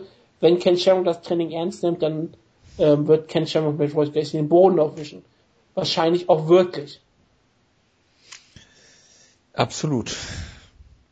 Was sagst du? Das wird geil. Ich hoffe, ich hoffe so sehr, dass Royce Gracie in Gier antritt und Ken Shamrock mit Schuhen. Alles andere wäre eine Enttäuschung. Ja, äh, natürlich. Wenn beide äh, absolut gleich aussehen in äh, Mixed Martial Arts Montur, das wäre das wäre anders. Das wäre nicht ich will hier keine moderne. Ich möchte hier die Postmoderne. Ja, auf jeden Fall. Apropos Postmoderne. Was sagst du denn zu Yolo Romeros Twitter-Feed? Weil Yolo Romero hat eine sensationelle Umfrage gegründet äh, äh, diese Woche. Hat gefragt, ist Luke Rockhold scared, of, äh, scared to fight me? Und da haben, glaube ich, 77% Nein angekreuzt. Äh, was natürlich äh, sehr nach hinten losgegangen ist. Nein, es ist sehr äh, nach vorne losgegangen, sage ich ganz ehrlich. Denn es wurde so häufig retweetet und gemacht und darüber gesprochen, dass es, ich, ein riesengroßer Erfolg für Jo Romero war. Denn auch schlechte Publicity ist immer noch Publicity. Und alle Leute lieben ja Romero und deswegen, das, das passt so in das Bild von Jo Romero. Ist halt so ein bisschen YOLO-mäßig herangegangen. Und ich meine, das ist doch, das freut sich doch auch alle. Ich habe Yolo Romero erstmal entfolgt auf Twitter. Ja, aber er freut sich doch über jeden, der ihn anschreibt. Er freut sich alles. auch über alles, was, wo er irgendwas retweeten kann. Es, es freut ihn auch, wenn ähm, er mit ähm, seinem neuen besten Freund Technovka reden darf. Denn ähm, Technovka freut sich über Mr. Mr. Mr. Romero, über lebendiges Wasser und Jesus ähm, Stirnbänder zu reden. Ich meine, das, das ist das, was wir alles. Das ist dafür haben wir Twitter, damit ähm, Joni Romero und Safe Novka zusammenfinden. Ich glaube, ich weiß zwar nicht, ob die Eltern von Safe Novka es erlauben, dass er mit, dass er mit ähm, sich mit Joe Romero trifft. Ich glaube, die haben da. Weil er schwarz ist? Das wollte ich jetzt nicht so direkt sagen, aber ich glaube, ich glaube. Was hast du gedacht? Der, das ist nicht der Umgang, den ähm, die Familie Northcutt von ihrem Sohn äh, erwartet. Ja, ne. Und ich glaube, ähm, das, das hat natürlich fast verschiedene Gründe. Logischerweise. Sie sind ja ähm, sehr offen, aber da, da muss man ganz klar sagen, sie möchten nicht, dass er irgendwann doch mal auf die schiefe Bahn kommt. Und da, dann ist natürlich bei Joromero immer die Gefahr da. Ich glaube, sie lassen ihn nie wieder in Las Vegas kämpfen. Nee, äh, mit Augenbinde nur. Er kämpft ja in New Jersey bald, aber da reden wir ja gleich noch drüber. Ja, da reden wir gleich wirklich drüber. Gut, und damit schließen wir dann mal die News-Ecke. Allerdings habe ich noch ein, zwei Fragen an euch, weil der Jonas, unser... Äh, Hast du keine Kampfankündigung? Doch, doch. Die kommen nachdem ich diesen ah, Punkt abgehakt habe. Natürlich habe ich noch Kampfankündigung. Nein, ich schließe die News-Ecke, was die Neuigkeiten an sich angeht. Und zwar geht es darum, okay. dass es zwei Kategorien gibt, die wir in der letzten Zeit, in den letzten Jahren, die uns immer begleitet haben, ähm, Team Schlagkraft. Ich weiß, Simone Spike, Grüße an der Stelle, will auf jeden Fall, dass es Team Schlagkraft 2016 äh, gibt. Ich bin auch dafür. Jonas ist wie immer negativ dem gegenüber eingestellt und der wurde gesagt, wir sollen euch befragen. Und deshalb würde ich sagen, wir machen das auch. Ähm, bitte gebt uns, äh, abgesehen vom normalen Feedback, das ihr uns ja sowieso immer gibt, und ja. wir haben einige Hörer, wie wir jetzt festgestellt haben. Und Hörerinnen. Ist äh, dreistellig mittlerweile. Ähm, dazu kann ich nur sagen, wenn ihr Team Schlagkraft 2016 haben wollt oder nicht, ja, also auch wenn ihr sagt, äh, braucht ihr nicht unbedingt, äh, lasst es uns wissen auf den äh, gewohnten Kanälen, schreibt es in eine iTunes-Bewertung rein, schreibt es uns auf dem äh, Cyborg, schreibt uns auf Twitter, Facebook, per E-Mail, ähm, wie auch immer und äh, wir freuen uns da über euer Feedback und würden das, werden uns das dann zu Herzen nehmen, je nachdem. In dieser demokratischen, ähm, diesem demokratischen Podcast werden wir uns das ähm, absolut zu Herzen nehmen. Ja, ich meine, das, die Sache ist, wahrscheinlich wird es Team Stark geben, egal was die Aussage ist. Das, das letzte so Jahr war halt- Demokratie. Halt, ja, ja, das ist, das ist echte Demokratie hier. Ja. Ähm, die Sache ist halt einfach, Schlag, Steve Shocker 2015 war kein besonderer Erfolg, auch von in der Sendung nicht, es war ein von Team, was dann doch ein bisschen komisch zusammengestellt wurde. Wenn es 2016 gibt, dann wird es die ganz klare Redemption-Staffel sein. Dann werden wir ein Team zusammenstellen, was aus Kämpfern, die wir alle lieben, Vielleicht wird es dann auch so, dann vielleicht es auch offiziell dann die letzte Staffel von Team Schlagkraft. Denn der Grund, warum wir es ja eingeführt haben, war ja, damit wir über Kämpfe reden, über die wir sonst nie reden würden, über Kämpfer, die wir nicht reden würden. Das war noch, als wir ein ganz anderes Konzept in der Sendung hatten, als wir noch nicht zweieinhalb Stunden Ausgaben gemacht haben, über Sendung, Sendung, wo wir nur ein Review haben und eigentlich sonst keine Themen haben und plötzlich ist es 23.11 Uhr und am, am, am vierten Advent und wir reden immer noch über die Sendung. Ja, absolut. Zu zweit. Und äh, ja, ich wollte nur noch kurz sagen, unser Schlag Team Schlagkraft Kampfrekord wird auch immer schlechter. Wir sind mittlerweile dieses Jahr 2015 bei 14, 16 und 1 gelandet. Aber ich freue mich sind, schon auf Wutges spezielles, äh, spezielle äh, Bedingungen für nächstes Jahr Team Schlagkraft. Das Team Schlagkraft dieses Jahr geht ein als das James Sweeney Team. Von dem Rekord her auf jeden Fall. Also, also nur mit negativem Kampf. Ja, super. Ja. Ähm, die zweite Sache, und das ist ganz, ganz wichtig, weil äh, der Jonas hat sich das absolut gewünscht, ähm, wo wir gerade bei Redemption Story sind, er will seine eigene Redemption Story fahren, er will äh, sich rächen an Downfall of Gaia, weil er vor ähm, vorletztes Jahr eben ähm, äh, Over Under gewonnen hat und deshalb will er es nächstes Jahr wieder einführen. Das Over Under Spiel wird definitiv nächstes Jahr wiederkommen und darauf ja. auf rege Beteiligung. Ja, aber es wird nicht das einzige Spiel sein. Also das wird Jonas machen. Ich werde ihm auch die komplette Verantwortung dafür geben. Genau. Ich werde also, da keinen Finger krumm machen. Aber ähm, Serientäter wird auch weiterlaufen, weil es ein, ein, ein, ich fand es einen sehr großen Erfolg. Nächste Woche gibt's auch die gro ganz große Auflösung, die große Aufarbeitung. Ihr kriegt von jeder, der jemals mitgemacht hat, kriegt von mir auf jeden Fall einen Satz und eine Erwähnung in der Sendung. Also alle Leute, die gemacht, mitgemacht haben, werden hier belohnt nächste Woche. Wird ganz groß aufgemacht. Und eigentlich wollten wir für einen Tour auf Twitter über unsere äh, Top 3 Kämpfe reden im Mixed Martial Arts. Ne, da, das wurde, wir wurden darüber gefragt, ob wir das machen können. Ja. Ähm, ich bin jetzt dafür spontan, dass wir das lieber ähm, nächste Woche machen, weil wenn Jonas dabei ist. Weil dann, Jonas war derjenige, der es auch sozusagen versprochen hat. Aber ich werde es sowieso gemacht, weil solche, wenn Hörer was haben wollen, dann werden wir doch auch auf eingehen. Und ich glaube, es ist nächste Woche besser, wenn Jonas dabei ist, dann haben wir so ein bisschen mehr Diskussion. Ganz spontan, ich bin, ich bin auch niemand, der wirklich so Top 3 Kämpfe hat. Ich kann natürlich immer wieder sagen, Roger Welter gegen Clay Guida. Ist für mich einer der Kämpfe, die Mixed Martial Arts für mich ähm, zementiert haben, als ein Sport, den ich unbedingt verfol verfolgen möchte. Aber dann können wir nächste Woche ganz groß drüber reden. Ich glaube, das meine ich so bisschen. Vielleicht können wir dann auch unseren Spezialgast auch fragen, was seine liebsten drei MA-Kämpfe sind. Oh ja, und dann hat er, und dann hat ähm, der Twitter-Hörer noch mehr Erfahrung. Also wir werden uns, ähm, wir werden das dann nächste noch Woche mehr tun. Input, ja. Also nicht, nicht weil wir das nicht gerade möchten, aber es, ich glaube, es passt besser, wenn jo Jonas dabei ist. Genau, ich habe mir jetzt auch mal eine Liste von fünf Kämpfen äh, aufgeschrieben, die mir spontan eingefallen sind. Aber auch aus Zeitgründen würde, würde ich dazu tendieren. Nenne mal einen, nenne einfach mal einen. Ein Kampf. Ich habe als einen Kampf, ich sag zwei, äh, zwei Kämpfe, weil man das als Serie betrachten muss. Frankie Edgar gegen Grey Maynard 2 und 3. Ja, ich würde es mal wirklich als einen Kampf betrachten, weil es ja. wirklich so, so, eine Serie ist. Aber ja, das ist auch so, das ist so ein Kampf. Eine Kampfserie, die muss, die muss man als wirklich mal als Arzt-Fan jemals mal gesehen haben. Egal ob man neuer Fan ist, diesen Kampf muss man schauen. Für, dafür allein lohnt sich der Fight Pass, um die beiden Kämpfe zu schauen. Genau, und wenn man gerade als, als relativ neuer MMA-Fan sehen kann, ähm, was so alles möglich ist, äh, was man alles so ähm, anstellen kann, wenn man in der ersten Runde äh, klar verliert und dann noch zurückzukommen, ähm, das ist sehr, sehr beeindruckend. Und da, da, da reden wir wahrscheinlich nächste Woche dann nochmal drüber. Und dann kann man nämlich auch mal Frank Shamrock gegen Tito T schauen. Genau. Wir werden gleich noch ähm, Good Times, Great Memories auflösen, denke ich mal, lieber Wutke. Yep. Auf, was drauf? Ich habe auch noch äh, eine Liste von Good Times, Great Memories Sachen für äh, nächstes Jahr, theoretisch. Ich weiß nicht, ob wir das noch schaffen, aber um die News-Ecke jetzt mal komplett abzuschließen, ähm, die Kampfankündigung äh, von letzter Woche und da sind einige dazu gekommen, Jonas Lieblingskämpfer und ich befürchte fast. Äh, wir haben letzte, letztes Jahr schon drüber gesprochen, Paul Felder in Team Starkraft mit einzunehmen. Äh, es wird nächstes Jahr kommen, ich glaube, es wird kein Weg dran vorbei. Es ist äh, absolut ähm, ich, ich sag mal, die Chancen, dass es die Jonas Lock wird, stehen bei 70, 80 Prozent, denke ich mal.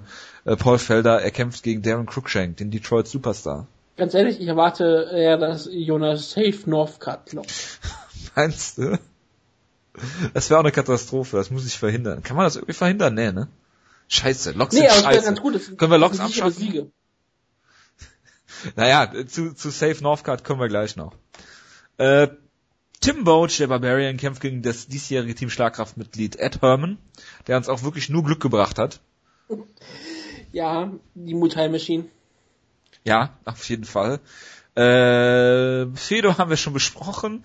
Ähm, Fejau gegen OSP, Sam Elvey gegen Daniel Serafian, Cody Garbrandt gegen John Lineker, ähm, Brad Pickett, also wenn du was sagen willst, wie gesagt, äh, unterbrech mich ruhig. Brad Pickett gegen Henry Briones, äh, Batch Coher gegen äh, Jessica Evil Eye und äh, Brandon Thatch gegen Sia Bahadusada. Beth Correa war ja irgendwie total irre, dass sie bei in Brasilien bei den Google ähm, Suchleistungen bei Sport irgendwie die viert ähm, meistgesuchte Sportlerin oder Sportler des Jahres war. Nummer eins war Ronda Rousey oder irgendwie sowas und das ist schon ziemlich beeindruckend. Auf jeden Fall. Und jetzt der Kampf, den ich habe extra eine Kunstpause gemacht, weil man muss eine Kunstpause machen. Safe Northcutt. Safe? Wie du ihn immer nennst. Kämpft gegen Andrew Holbrook und ich habe ihn auf Twitter gestern schon äh, Andrew mit äh, HWO am Ende äh, buchstabiert, also Andrew Holbrook. Habe mir seinen Kampfrekord angeguckt, der ist natürlich ungeschlagen. Er hat seinen besten Ein Sieg, eine, eine Split Decision gegen Ram, äh, Ramsey Nijum, äh, der mittlerweile kein UFC-Kämpfer mehr ist. Es ist natürlich ganz klar dafür gebucht, dass Sage Northcutt hier einen Kampf gewinnt. Er wird wieder 40-40 machen, mindestens äh, in diesem Kampf. Es ist ein Kampf, der schon am 30. Januar stattfindet. Ist eine Fox-Show. Wahrscheinlich wird er bei Fox dann äh, auftreten. Äh, Gehe ich mal von aus. Und, äh, äh, es stand explizit auf der Main-Card, haben sie gestern angekündigt. Achso, haben sie extra, ja gut, das habe ich schon. Fox-Card. Ja. Es ist unglaublich. Und das ist halt das, was, was mich einzig ein bisschen stören würde, ist die Tatsache, klar, Sage Northgard, der wird so aufhören, ist der nächste Superstar. Aber es ist halt so ein regionaler Kämpfer. Er ist halt ein Kämpfer auf dem Niveau für vielleicht World Series of Fighting Kämpfe. Und selbst da ist Safe Northgard eigentlich ein Kämpfer, der würde bei World Series of Fighting in den Prelims kämpfen. Vom Niveau her. Er ist noch 19. Das ist auch nicht weiter schlimm. Er ist verdammte 19 Jahre alt. Der kann doch nicht so weit sein. Deswegen, das regt mich auch nicht auf. Mich regt auch nicht auf, dass in der UFC jetzt ist, ganz speziell. Aber ähm, dass sie ihn jetzt schon auf eine Fox-Card stellen und wahrscheinlich wirklich auf die Main-Card in einen solchen Kampf, das ist dann auch schon sehr, sehr ähm, hart. kann auch sehr, sehr nach hinten losgehen. Ne? Er hat jetzt sehr, sehr seit Oktober los. drei Kämpfe. Ja, es kann sehr nach hinten losgehen. Und ich meine, für ihn sind Niederlagen ähm, für seine Entwicklung relativ egal, aber es kann seinen ähm, Star-Status dann doch ein bisschen gefährden. Und ich meine, er ist jetzt, er ist so ein Kämpfer, der ist so ein bisschen so zwischendrin. Viele Leute finden ihn total niedlich und unterhaltsam. Manche Leute sind jetzt schon komplett von ihm angenervt. Ich. Und wenn er jetzt so einen Kampf hier verliert, ich meine, das würde ihn richtig, richtig schaden. Gleichzeitig ist es auch wirklich so ein Schlag in die Fresse für viele Kämpfer, dass sie sagen, hier, okay, Sage Norkov, der ist 19 Jahre jung, hat noch keinen guten Kampf, äh, keinen guten Gegner gehabt, ist ein Wunderkind und den stellen wir auf die Main Card. Wir geben ihm 80.000 Dollar dafür, dass er da kämpft, wenn er gewinnt. Und dafür lassen wir aber Leute wie Aljamain Sterling als Free Agents raus. Ja. Es gab ja auch Und damals andere- schon bei, bei Ben Askren so Diskussionen, es gab, äh, mein, warum hat man Wonder bei Thompson damals nicht so gepusht? Das ist eigentlich eine gute Frage, ne? Ja, Er ich wäre sogar auf einem ähnlichen Niveau gewesen. Und Wonderboy Thompson hat ja schon wenigstens eine, ähm, eine MA-Karriere dann schon gehabt. Genau, und sie haben ihn dann gegen Matt Brown gebuckt und dann, äh, ja. Und jetzt fangen sie aber ihn an zu promoten, den guten Wonderboy. Ja, ja, klar, jetzt, äh, klar. Aber die UFC sollte, sollte ihn wirklich ein bisschen kluger bucken und auch mal unter der Prämisse, dass er erst 19 ist, äh, auch dann mal ein bisschen äh, bremsen, weil äh, das kann gehörig nach hinten losgehen. Ja, aber er ist halt nicht so süß, der gute Steven Wonderboy Thompson. Ja, ist halt natürlich, so aber ich Wunder, meine, guck dir an, Wunder an, lebensbejahender Chris, der halt irgendwie Ja, 19 ja. Jahre jung ist, blond, bläuäugig, äh, muskulös. Ich meine, Dana White ist, ich meine, für Dana White ist es egal, ob er jetzt nun Page Van Zandt in sein Hotelzimmer einlegt oder Sage Northcutt. Das macht keinen großen Unterschied. Ja, aber Page Van Zandt ist ja jetzt schon ziemlich nach hinten losgegangen. Und Ja. wenn du, wenn du nach acht So. Sekunden gegen Cody Pfister auf dem Rücken liegst und keine Antwort dafür hast und vom Ringrichter äh, da geholfen werden, äh, aufgeholfen werden muss, das ist schon ziemlich, ziemlich schlecht. Ja, aber Cody Pfister ist ein Solid Killer. Ja, natürlich. Ja, äh, auf jeden Fall. Das lasse ich jetzt mal unkommentiert stehen. Das wollte ich nur noch kurz dazu.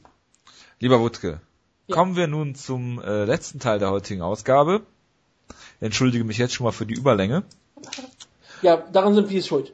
Ja, das Äh, den Schuld nein, nein, nein. Wir sind schuld, weil wir müssen Jonas Part ausfüllen. Ja, Also indirekt ist Jonas schuld. eigentlich schon. Und Eigentlich am, am meisten ist Jonas immer schuld, wenn er sich nicht wehren kann.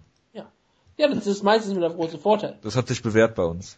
Wir kommen ja noch die Jonas Liste Ende des Jahres. Ja, auf. ich also- freue mich. Oder Anfang nächsten Jahres. Das ist unsere AfD-Taktik. Wir machen es immer gegen Leute, die sich nicht wehren können. Und Ja. Jonas ist hier das Opfer hier.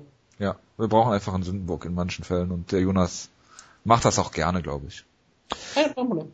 Wutke, Good Times, Great Memories, eine Kategorie, die wir das Jahr über immer laufen haben und so Hm. nicht richtig beachten, weil es Aus geht ja, um ein, geht ja auch um ein Fazit im Endeffekt. Richtig, deswegen beachten wir es so wirklich nicht. Ich schaue immer mal wieder so im Laufe des Jahres drauf auf die Liste, weil ich vergesse es nicht. Aber ich finde es halt so schön, man erinnert sich auf einmal so ein Jahr später dran. Für die Hörer ist es meistens so schön, Ja. weil die Hörer vergessen garantiert, dass sie mitgemacht haben oder was für Kämpfer sie getippt haben. Und wir gehen auf jeden Hörer auch darauf ein, was sie getippt haben. Und Good Times Memories, falls ihr es nicht kennt, falls ihr neue Hörer seid, ist ein, ist ein Konzept, wo wir sagen, okay, wir ne- Anfang des Jahres oder Ende des Jahres nennen wir Kämpfer und wir sagen, ob das Jahr für die, das nächste Jahr für sie besser sein wird oder schlechter. Wenn das, wenn wir sagen, es wird, oder vielleicht, dass es gleichmäßig ist, wir müssen halt so eine, ist halt, ist halt eine gefühlsmäßige Einteilung. Sagen wir, es wird ein gutes Jahr für sie, sagen wir Good Times, und wenn es ein Jahr sein wird, wo, wo sich die Erinnerungen schwelgen müssen an bessere Zeiten, ist es Great Memories. Also es ist halt ein Daumen hoch oder Daumen runter fürs nächste Jahr. Ja, und da, Und sorry, bitte. nee, ich wollte jetzt loslegen. Du wolltest Nee, ich hab, wir haben, wir haben es ja schon mal überflogen eben und da sind wirklich einige interessante Sachen dabei. Da, da Ja. kann ich schon mal äh, äh, vorgreifen. Aber bitte, Wutke, du, du sagst jetzt äh, die Kämpfer äh, und unsere Einschätzung dazu und äh, wir diskutieren dann kurz und ich verspreche, dass es kurz sein wird, ähm, was so dieses Jahr passiert wird, äh, ist und ob das eingetreten ist, was wir gesagt haben. Genau, ähm, die Namen waren alle, in den letzten Jahr alle von mir ausgewählt worden, das ist nochmal relativ wichtig. Und wir fangen an mit Carla Espasa. Carla Espasa war 2014, äh, 2015 ähm, interessante Kämpferin, weil sie gerade den Titel gewonnen hat Ende des Jahres. Und wir fragten uns, okay, wird sie ein gutes Jahr, schlechtes Jahr haben, wird sie den Titel häufig verteidigen oder was auch immer. Alle in unserer Sendung, Jojo Wutke und ich, also Jojo Wutke und ich, ja. Wutke und Jojo. Wutke und Jonas haben alle gesagt, Great Memories, wir waren uns alle scheinbar relativ sicher, dass sie nicht nochmal den großen Erfolg feiern wird, dass sie auf den Titel nicht noch neu aufbauen wird. Wir waren, ich weiß nicht, ob wir gesagt haben, den Titel verlieren wird. Was, was, was sagst du? Äh, ich habe gesagt, dass den Titel nicht behalten wird. Ja, ich glaube auch nicht, aber auf jeden Fall war es klar, dass sie an dieses Es, großartige äh, Jahr... spricht ja, ist, ist ja praktisch genau das, wenn du sagst Good Times, ist heißt Titelverteidigung, Great Memories im Prinzip äh, Titelverlust. Äh, da ist ganz interessant, äh, Simone Spike zum Beispiel, Freund der Sendung, äh, hat Good Times gesagt, zwei Titelverteidigungen in zwei Kämpfen. Deswegen mache ich jetzt mal hier die Nase lang, weil nachher kommt noch Conor McGregor und da hat er dann leider mal, nee, ich Ja. meine, äh, richtig getippt. Und auch äh, Fisches in Grün hat gesagt, in Klammern nochmal Behält-Titel, äh, beides nicht eingetreten. Schelle ähm, hat auch, ich sag dir wirklich die anderen Namen auch vorlesen, weil es ist für dich okay. Psycho 77 sagt auch Great Memories, Freakman, Good Times, Grisham, Good Times, auch jemand, der bestimmt vollkommen überzeugt war, dass sie voller Fortuna ins Jahr steigen wird. Downfall of Gaia, Philly Fred und Torfkönig sagten alle Great Memories. Sie hätten auch genauso viel Ahnung wie wir. Ja.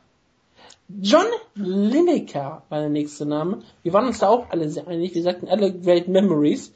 Ja. Was ähm, relativ komisch jetzt klingt, weil er hat ein sehr gutes Jahr gehabt, mit zwei Siege. Er hat so auch eine neue Gewichtsklasse gefunden, worauf wir nicht vor vorbereitet waren. Ich glaube, ich war völlig der Meinung, dass er einen Titelshot bekommt, einen Titelshot bekommt und den verliert und deswegen wird es kein gutes Jahr für ihn, also in, in Retrospektive. Ja. Aber ja, er hat eine neue Gewichtsklasse gefunden. Er ist jetzt ein absoluter Contender in der äh, Bantamweight-Gewichtsklasse. Alle Leute lieben ihn. Und ich sag mal so, fürs Jahr, das war absolut good times. Ja, da gibt's relativ äh, wenig gegen zu sagen. Ähm, ich, wie du schon gesagt hast, man malt sich ja immer so ein Szenario aus, das dann in einem Titelshot dann äh, gipfelt und der das, den dann verliert oder vielleicht so das Gewicht verpasst, da muss man natürlich auch mit rechnen. Hat ja auch das Gewicht verpasst, wie Fischer es im Grün, ja. glaube ich, auch gecallt hat. Äh, nämlich richtig ordentlich gegen Ian McCall, worauf man dann halt gesagt hat, okay, Bantamweight, dann hat er diesen Kampf gegen, ich glaube, Francisco Rivera gehabt. Und äh, ja, warten wir mal ab, was für, für Johnny Nicker so im nächsten Jahr da auf dem Plan steht. Ja, klar. Aber dann Jessica I. Sonst gab es hier keine richtig brutale Aussage von den Leuten. Es haben auch nicht andere Leute was anderes getippt. Großartig. Jessica I. Ja, spontan fällt mir auf, dass Jonas Times gesagt hat, was mir bei Jessica immer überraschend ist, weil er hasst die Frau ja so sehr. ähm, das ist richtig. Wir, wir, waren uns alle sicher, sie wird ein gutes Jahr haben. Wir haben, ich glaube, wir dachten noch alle so, Title Shot, sie ist richtig auf dem Weg. Ähm, ja, sie hat zwei Kämpfe im Jahr gehabt, sie hat beide Kämpfe verloren. Ja. Ähm, sie war auf dem Weg wirklich hoch ähm, auf den zu kommen. Jetzt ist sie eher auf einem absteigenden Ast, obwohl sie immer noch eine gute Kämpferin ist. Die Michelle Payne kann zu verlieren. Trotzdem ist es ganz klar, das sind ganz klar Great Memories. Und da hat wirklich nur Grisham und Phil Fred das gesagt. Genau. Die also sind, das sind Versteher. Die sind die äh, einzigen beiden, die das hier äh, richtig getippt haben. Das äh, kann einen aufregen, wenn es bei Grisham der Fall ist, weil man möchte natürlich Grisham keinen Erfolg gönnen. Wieso? Einfach jetzt mal so. Aus Prinzip, okay, verstehe. Aus Prinzip, ich meine Düsseldorf, das muss nicht Klar, sein. natürlich. Joe Soto ähm, wurde von uns äh, auf Good Times äh, gehievt vom äh, Wutke und von mir. Äh, hat er auch absolut erfüllt. Der Kampf gegen den Birdcheck, daran erinnert sich noch mit ja. voller Freude. Ich äh, bin halt davon ausgegangen damals, äh, dass, dass er halt einen leichten Kampf kriegt. Hat er vielleicht auch mit Anthony Birdcheck, ich weiß nicht. So als Dankeschön dafür, dass er damals gegen äh, Dillashaw eingesprungen ist.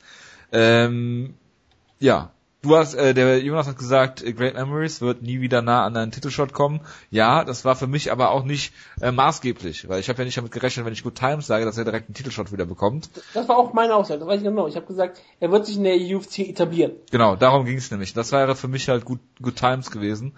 Aber ich glaube, Good Times haben nur wir beide gesagt. Dann hat das noch gesagt Simone Spike. Das war's. Alle anderen haben gesagt Great Memories alle verschiedenen Chelle, Topfkönig, Philly Fred, Dorf Geier, Grissom, Freakman, ja. Psycho 77. Ich persönlich bin trotzdem der Meinung, ähm, es gibt hier keine richtige Antwort, denn Good Times waren es nicht und Brad Memories hat er nicht mehr seit diesem Kampf. Hinter ja. die Bürschek. Ich meine, der hat keine Erinnerung mehr. Aber jetzt kommt der Kämpfer äh, Wutke, wo wir beide am meisten ins Klo gegriffen haben, glaube ich. Nein, nein, nein, nein, nein. Ich sehe das nicht ein. Ich sage eigentlich haben wir recht gehabt. Du meinst, dass Conor McGregor Great Memories hat dieses Jahr? Er hat immer gute Erinnerungen. Ich meine, was, was ist für Conor McGregor auch in diesem Jahr passiert? Ich meine, er hat Dennis Silva besiegt in Boston. Ja, hat dann, hat er, dann hat er gegen Chad Mendes den Interim-Titel und jetzt gegen Jose Aldo den, den äh, Featherweight-Titel gewonnen. Das ist kein besonders äh, herausragendes Jahr. Er hat Frankie Edgar nicht besiegt. Wie soll man das Good Times nennen, wenn er Frankie Edgar nicht besiegt? Meine, pure Angst vor ihm zu kämpfen. Ich meine, das muss ja. man einfach mal so festhalten. Es ist kein besonders herausragendes Jahr. Es wird nicht in die, in die Geschichte eingehen als einer der größten Jahre eines Kämpfers überhaupt. Er hat sich auch nicht als wirklich als Star behauptet und ist auch nicht besonders großartig.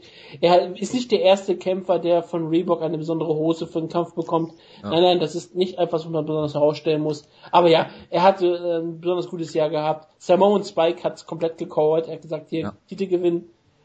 Ähm, Fische in Grün hatte es genauso gehabt, wie wir alle dachten. Great Memories bekommt Title gegen Aldo, verliert diesen aber und High Train entgleist. Ich sag mal so, ich glaube, der fährt immer noch weiter. Ich glaube, der, der, der Zug, der fliegt aktuell um die Welt. Ich glaube, der kreist alleine schon um die Sonne. Vielleicht kreist unsere Erde gerade um Conor McGregor. Ja. Das ist, glaube ich, bei Mixed Martial Arts langsam wirklich so der Fall. Das, äh, Conor McGregor ist die Sonne des UFC-Universums. Miles Jury hat zwei Kämpfe gehabt, einen Anfang des Jahres auf der ersten Card, einen jetzt äh, auf der letzten Card. Ähm, der Wutke und ich, wir haben beide gesagt, äh, nee, äh, der Wutke hat gesagt Good Times, ich habe gesagt Great Memories. Äh, Great Memories haben außerdem noch gesagt äh, Simone Spike, äh, Freakman, äh, Grissom und Fische sind grün, der äh, gesagt hat, er verliert gegen Cerrone und hat dann versucht, hier in diesem Google-Dokument den Cerrone Cool Smiley vom Cyborg zu machen. Ähm, ja, Good Times äh, sind alles andere als geworden für Miles Jury. Äh, leider nur Great Memories. Er hat beide Kämpfe verloren.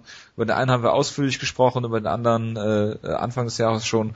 Da gibt es eigentlich auch keine zwei Meinungen. Er hat jetzt noch Alliance verlassen, er hat sein eigenes äh, Camp jetzt gegründet und äh, ja, das Ja, war's für Fury. Ich muss Also- immer wieder, ich muss immer wieder bei sowas sagen, ich war von Majul vollkommen überzeugt als absoluter Contender. Ich bin immer noch überzeugt, dass er eine große Karriere vor sich hat. Aber ja, das war kein gutes Jahr. Es ist ein absoluter Rückschritt für ihn gewesen, hat sich von Donald Trump nicht erholt, haben wir darüber gesprochen. Absolut great memories für ihn. Und jetzt kommt ein Kämpfer, bei dem ich mir ehrlich gesagt nicht sicher bin, wie ich das Jahr für ihn bewerten soll. Das ist Tyron Woodley. Es haben eigentlich, was ich lustig finde, ist, dass äh, Freakman bei Tyron Woodley nichts eingetragen hat, obwohl er alles andere eingetragen hat. Ja, Es- was gibt's zu sagen bei Tyron Woodley? Es, es, hier hat zum Beispiel Fisches in Grün hat geschrieben, Good Times, mindestens 2 und 1 Rek Rekord in 2015.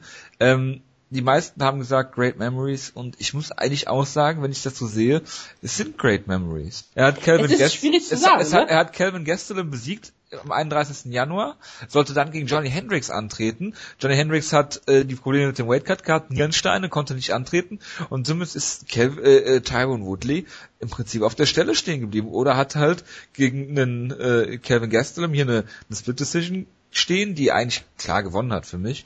Ähm, äh, und, und hat halt den Kampf gewonnen, sah nicht besonders gut aus, äh, auch auf der Umstände waren dann halt ein bisschen schlecht. Er hat sich nicht beweisen können, er hat kaum Geld verdient. Klar, ich meine, ich nehme an, dass er den Show Money äh, schon gekriegt hat, aber das ja, obwohl er einen Kampf hatte, einen Sieg, ähm, als Good Times zu bezeichnen, das reicht mir nicht. Ich würde eher Ich- zu Great Memories. Richtig. Und ich meine, er steht jetzt mitten im Nix. Ja. Er hat jetzt keinen Kampf in nächster Zeit, er hat jetzt keinen aktuell gebuckt. Er äh, steht so auf dem Wartegleis. Und die Frage ist natürlich auch, man muss darauf achten, was passiert mit dem, ähm, mit dem Titelkampf jetzt, der kommt, Robbie Lawler gegen ähm, Carlos Condit. Das ist relativ interessant für Tyron Woodley da hineinzusehen. Denn dann musst du schauen, ob er vielleicht dann vielleicht trotzdem des Job bekommt. Dann ist vielleicht in Retrospekt das Jahr vielleicht trotzdem noch gut. Es ist halt so ein Jahr, wo man einfach sagen muss, es ist es hätte ein richtig gutes Jahr für ihn werden können. Hätte er gestern noch besiegt und dann Johnny Hendricks, dann gäbe es keinen Zweifel. Und jetzt kann man halt so sagen, er hat einen Kampf im Jahr gehabt. Wie du gesagt hast, er konnte sich danach nicht beweisen, er, konnte den, er, konnte, er hat einen, sich einen Title Shot fähig verdienen können, hat er nicht machen können. Wurde sogar noch in einen Kampf gebracht und so hat er vielleicht höchstens das Show Money bekommen vielleicht das Sponsor Money auch noch dazu.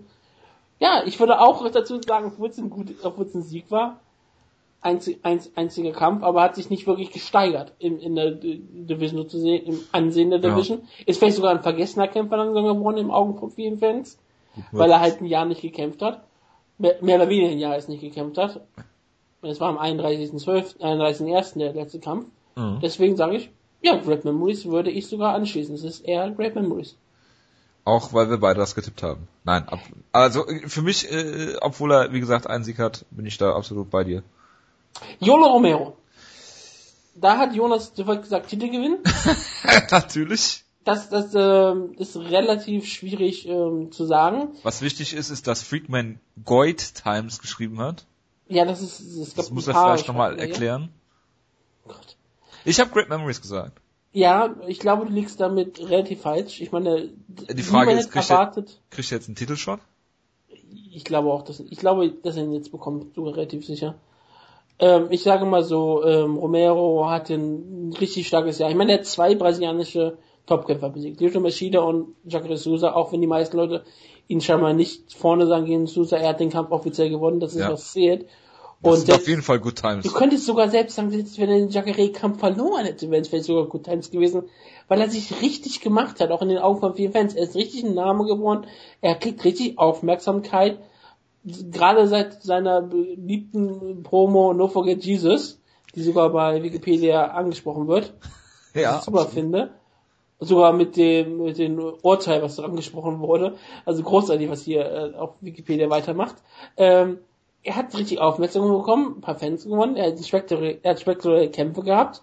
Ich meine, äh, gut, okay, der, der Romero, äh, der Sousa-Kampf war jetzt nicht so spektakulär, aber der gegen war halt einfach ein Kampf, wo er sich zementiert hat als absoluter Top-Contender.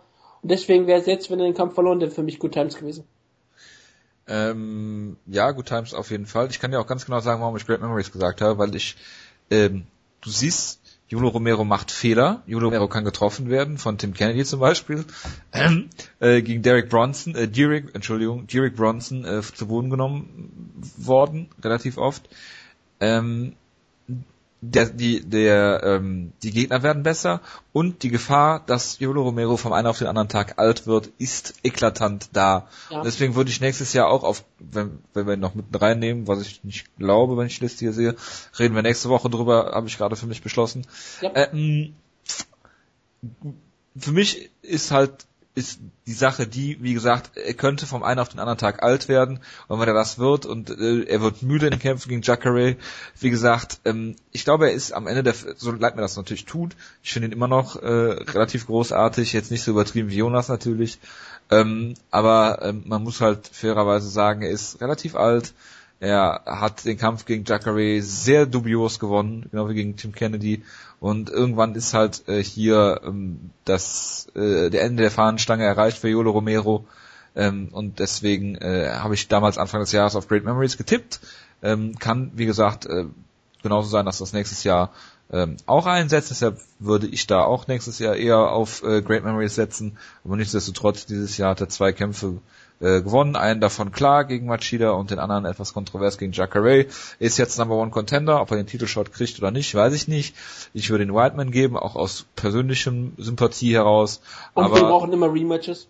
äh, wir brauchen immer Rematches. Äh, Er hat den Titel dreimal verteidigt, glaube ich. Whiteman eins, zwei, dreimal, ja. Deswegen, ich finde, er hat genug gemacht, um sich das zu, zu rechtfertigen und weil es auch diesen äh, Moment gab, ähm, diesen, Hätten wir nur was wäre, zweimal verteidigt, oder? Er hat ihn Anderson? einmal gegen Anderson verteidigt, hat ihn einmal gegen Und- Vitor und gegen Machida Ah ja, wie, ja, ich habe Vito völlig vergessen. Entschuldigung. Entschuldigung, mach wieder. Äh, und von daher, ähm, ja, wie- wie man es macht, ist egal. Whiteman wird den nächsten Gegner eh schlagen, wenn er äh, und äh, Luke Rockhold wird Oriolo Romero auseinanderschrauben, da habe ich eigentlich gar keine Zweifel dran. Und äh, ja, deswegen äh, Great Memories. Ja, aber man muss natürlich sagen, seit der Dio Bronson Sache hat er nicht einmal wieder einen Takedown kassiert. Äh, Er hat dann äh, ja, ja, ja, ja, Er ja, ja, ja, klar. genommen. Logisch, ja, ja. Ich meine, das ist halt so wie zu sagen, Kane, weil das ist ja keine Schlagkraft. Mhm. Ja, ja, nee, klar, aber das sind halt die Faktoren, die ich halt, halt damals mit, mit einbezogen habe. Wir hatten einen Kämpfer gehabt, wo wir alle, die mitgemacht haben, das gleiche getippt haben, nämlich Fabio Maldonado. Alle haben gesagt, good times. Nein, natürlich nicht. Ja, Moment, gesagt, aber-. Er hat einen Kampf gegen Quinton Rampage Jackson gehabt und verloren. Okay. In der UFC mit Jackson Kampf Ja, gehabt. er hat in der UFC einen Kampf und das ist eigentlich was, wo ich sage, könntest du sagen, dass es waren Good Times für ihn? Er ist nicht Weil er, mal, weil er mal sein Vorbild getroffen hat. Und er hat ein Autogramm vielleicht nach dem Kampf bekommen. ja. Vielleicht, ja. Wenn er das, Weight 215 Pfund, das heißt, er, er musste kein Gewicht machen, großartig. Er ist nach wie vor äh, Universal Boxing Council Champion und zwar Sao Paulo State Heavyweight Champion seit 2008. ja, und ähm, er musste am Ende des Jahres nicht gegen Tom Lawler antreten, wo er wahrscheinlich totgeprügelt worden wäre. Ja. Er musste nur gegen Beasting 25 antreten. Ja. Und ich meine, gegen, gegen Beasting-Gegner kann er sehr gut auskommen. Also, ja, es äh, war ein gutes Jahr, dass ich hier vor allem ein, Also- ein, Ba- ein Banner hier, wie man so schon sagt im Amerikanischen. Deswegen sage ich, ähm, nein, Great Memories. Ja, absolut. Und dann haben wir einen Kämpfer, äh, wo die meisten Leute sagten, Good Times, bis auf Freakman, der sagte Great Memories. Und ähm, ich sage immer so, Freakman äh, könnte vielleicht auf einer sportlichen Ebene recht haben. ja, aber weil er jetzt mit Aber- Rockhold aus jetzt, jetzt, jetzt, jetzt so, Es ist der Lebensgefährte von ähm, Ronda Royce Travis Brown. Ich meine, egal was ist, er wird auf jeden Fall Good Times haben. Er hat jetzt ähm, sehr viel Geld zur Verfügung. Und er muss für sein Training auch nicht mehr bezahlen. Das ist auch immer ein großer Vorteil. Und Genau. Da ist das Sport, das Sportliche spielt ja nicht Das, immer eine das Rolle. ist sportlich, die sportliche Relevanz kann ja absolut äh, auch mal äh, nicht so hoch bewertet werden. Und ich meine, bevor er mit Ronda Rousey zusammen geworden wäre das, wäre das persönliche vielleicht für Great Memories gewesen. Aber seitdem ist es, ähm, ja, ist er ja unschuldig und die UFC mag ihn, deswegen, ähm, mit Ronda Rousey zusammen ist er das neue, ähm, Powerpair in der UFC. Das könnte nur Sage Northcutt und Page Van Zandt zusammen, wenn die zusammenkommen, zusammentreffen. Oder wenn, ähm, Sage Northcutt zusammen mit Joel Romero zusammenkommen, das wäre noch viel, viel, besser. Das wäre auf sehr vielen Ebenen eine hervorragende Verbindung. Das wäre die größte, das wäre die beste Verbindung überhaupt, ja. Ja. Das, das, das, das, das wäre, das wäre wirklich traumhaft. Da, da sieht man, warum Jonas Gehirn würde, glaube ich, explodieren. würde explodieren vor Freude. Es würde ein Regenbogen rausspringen aus Jonas Gehirn Ja. für dieses Traumpärchen. Aber ja, es war Good Times für Torres Brown. Auf, auf, auf jeden Fall. Also da, da lasse ich auch überhaupt keine zweite Meinung zu. Nee, es ist, es ist nicht immer nur das Sportliche. Das, das Sportliche ist nicht immer alles Wichtige. Good Times ähm, im Jahr 2015 für Torres Brown gewesen. Ja. Ich habe einige Namen mir hier aufgeschrieben und ähm, diese werden wir aber nächste Woche besprechen bei Good Times, Great Memories. Die Sendung ist viel zu lange geworden. Die ist, äh, ich entschuldige mich in aller Form für die Überlänge. Wenn man Spaß hat, Wie gesagt, der Jonas ist schuld. Ich hoffe, ihr habt vielleicht auch frei über die Tage und zwischen den Tagen. Deswegen habt ihr genug Zeit, die Ausgabe zu hören. Ähm, bereitet euch auf Ryzen vor. Ryzen. Wir werden eine Liste machen und wir werden Fragen danach stellen, die Sendung gehört hat. Also das ist alles im Test vorhanden. Ich, auf jeden Fall. Ich bin sehr gespannt.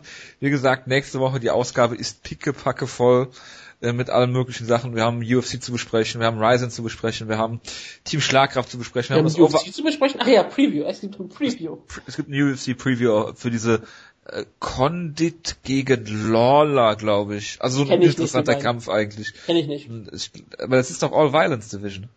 Ich kenne die beiden nicht. Ich habe nie von gehört. Ich Ja. kenne nur Conor McGregor und diese Frau, die immer mit Armbass gewonnen hat. okay. Äh, dann haben wir Team Schlagkraft, wir haben Over Under, wir haben, äh, habe ich die Umfrage schon genannt, ich weiß es nicht. Ich werde vielleicht die Insiderliste noch präsentieren, wenn wir noch Zeit dafür haben. Good Times Great Man 2016 werden wir euch präsentieren. Bis dahin, ich wünsche euch eine wunderschöne Woche, schöne Feiertage. Wir hören uns zwischen den Tagen wieder, weil wir werden wahrscheinlich die Ausgabe am nächsten Sonntag aufnehmen, am 27. und äh, dann auch zeitnah online stellen. Bis dahin, macht's gut. Ciao, ciao. Mhm.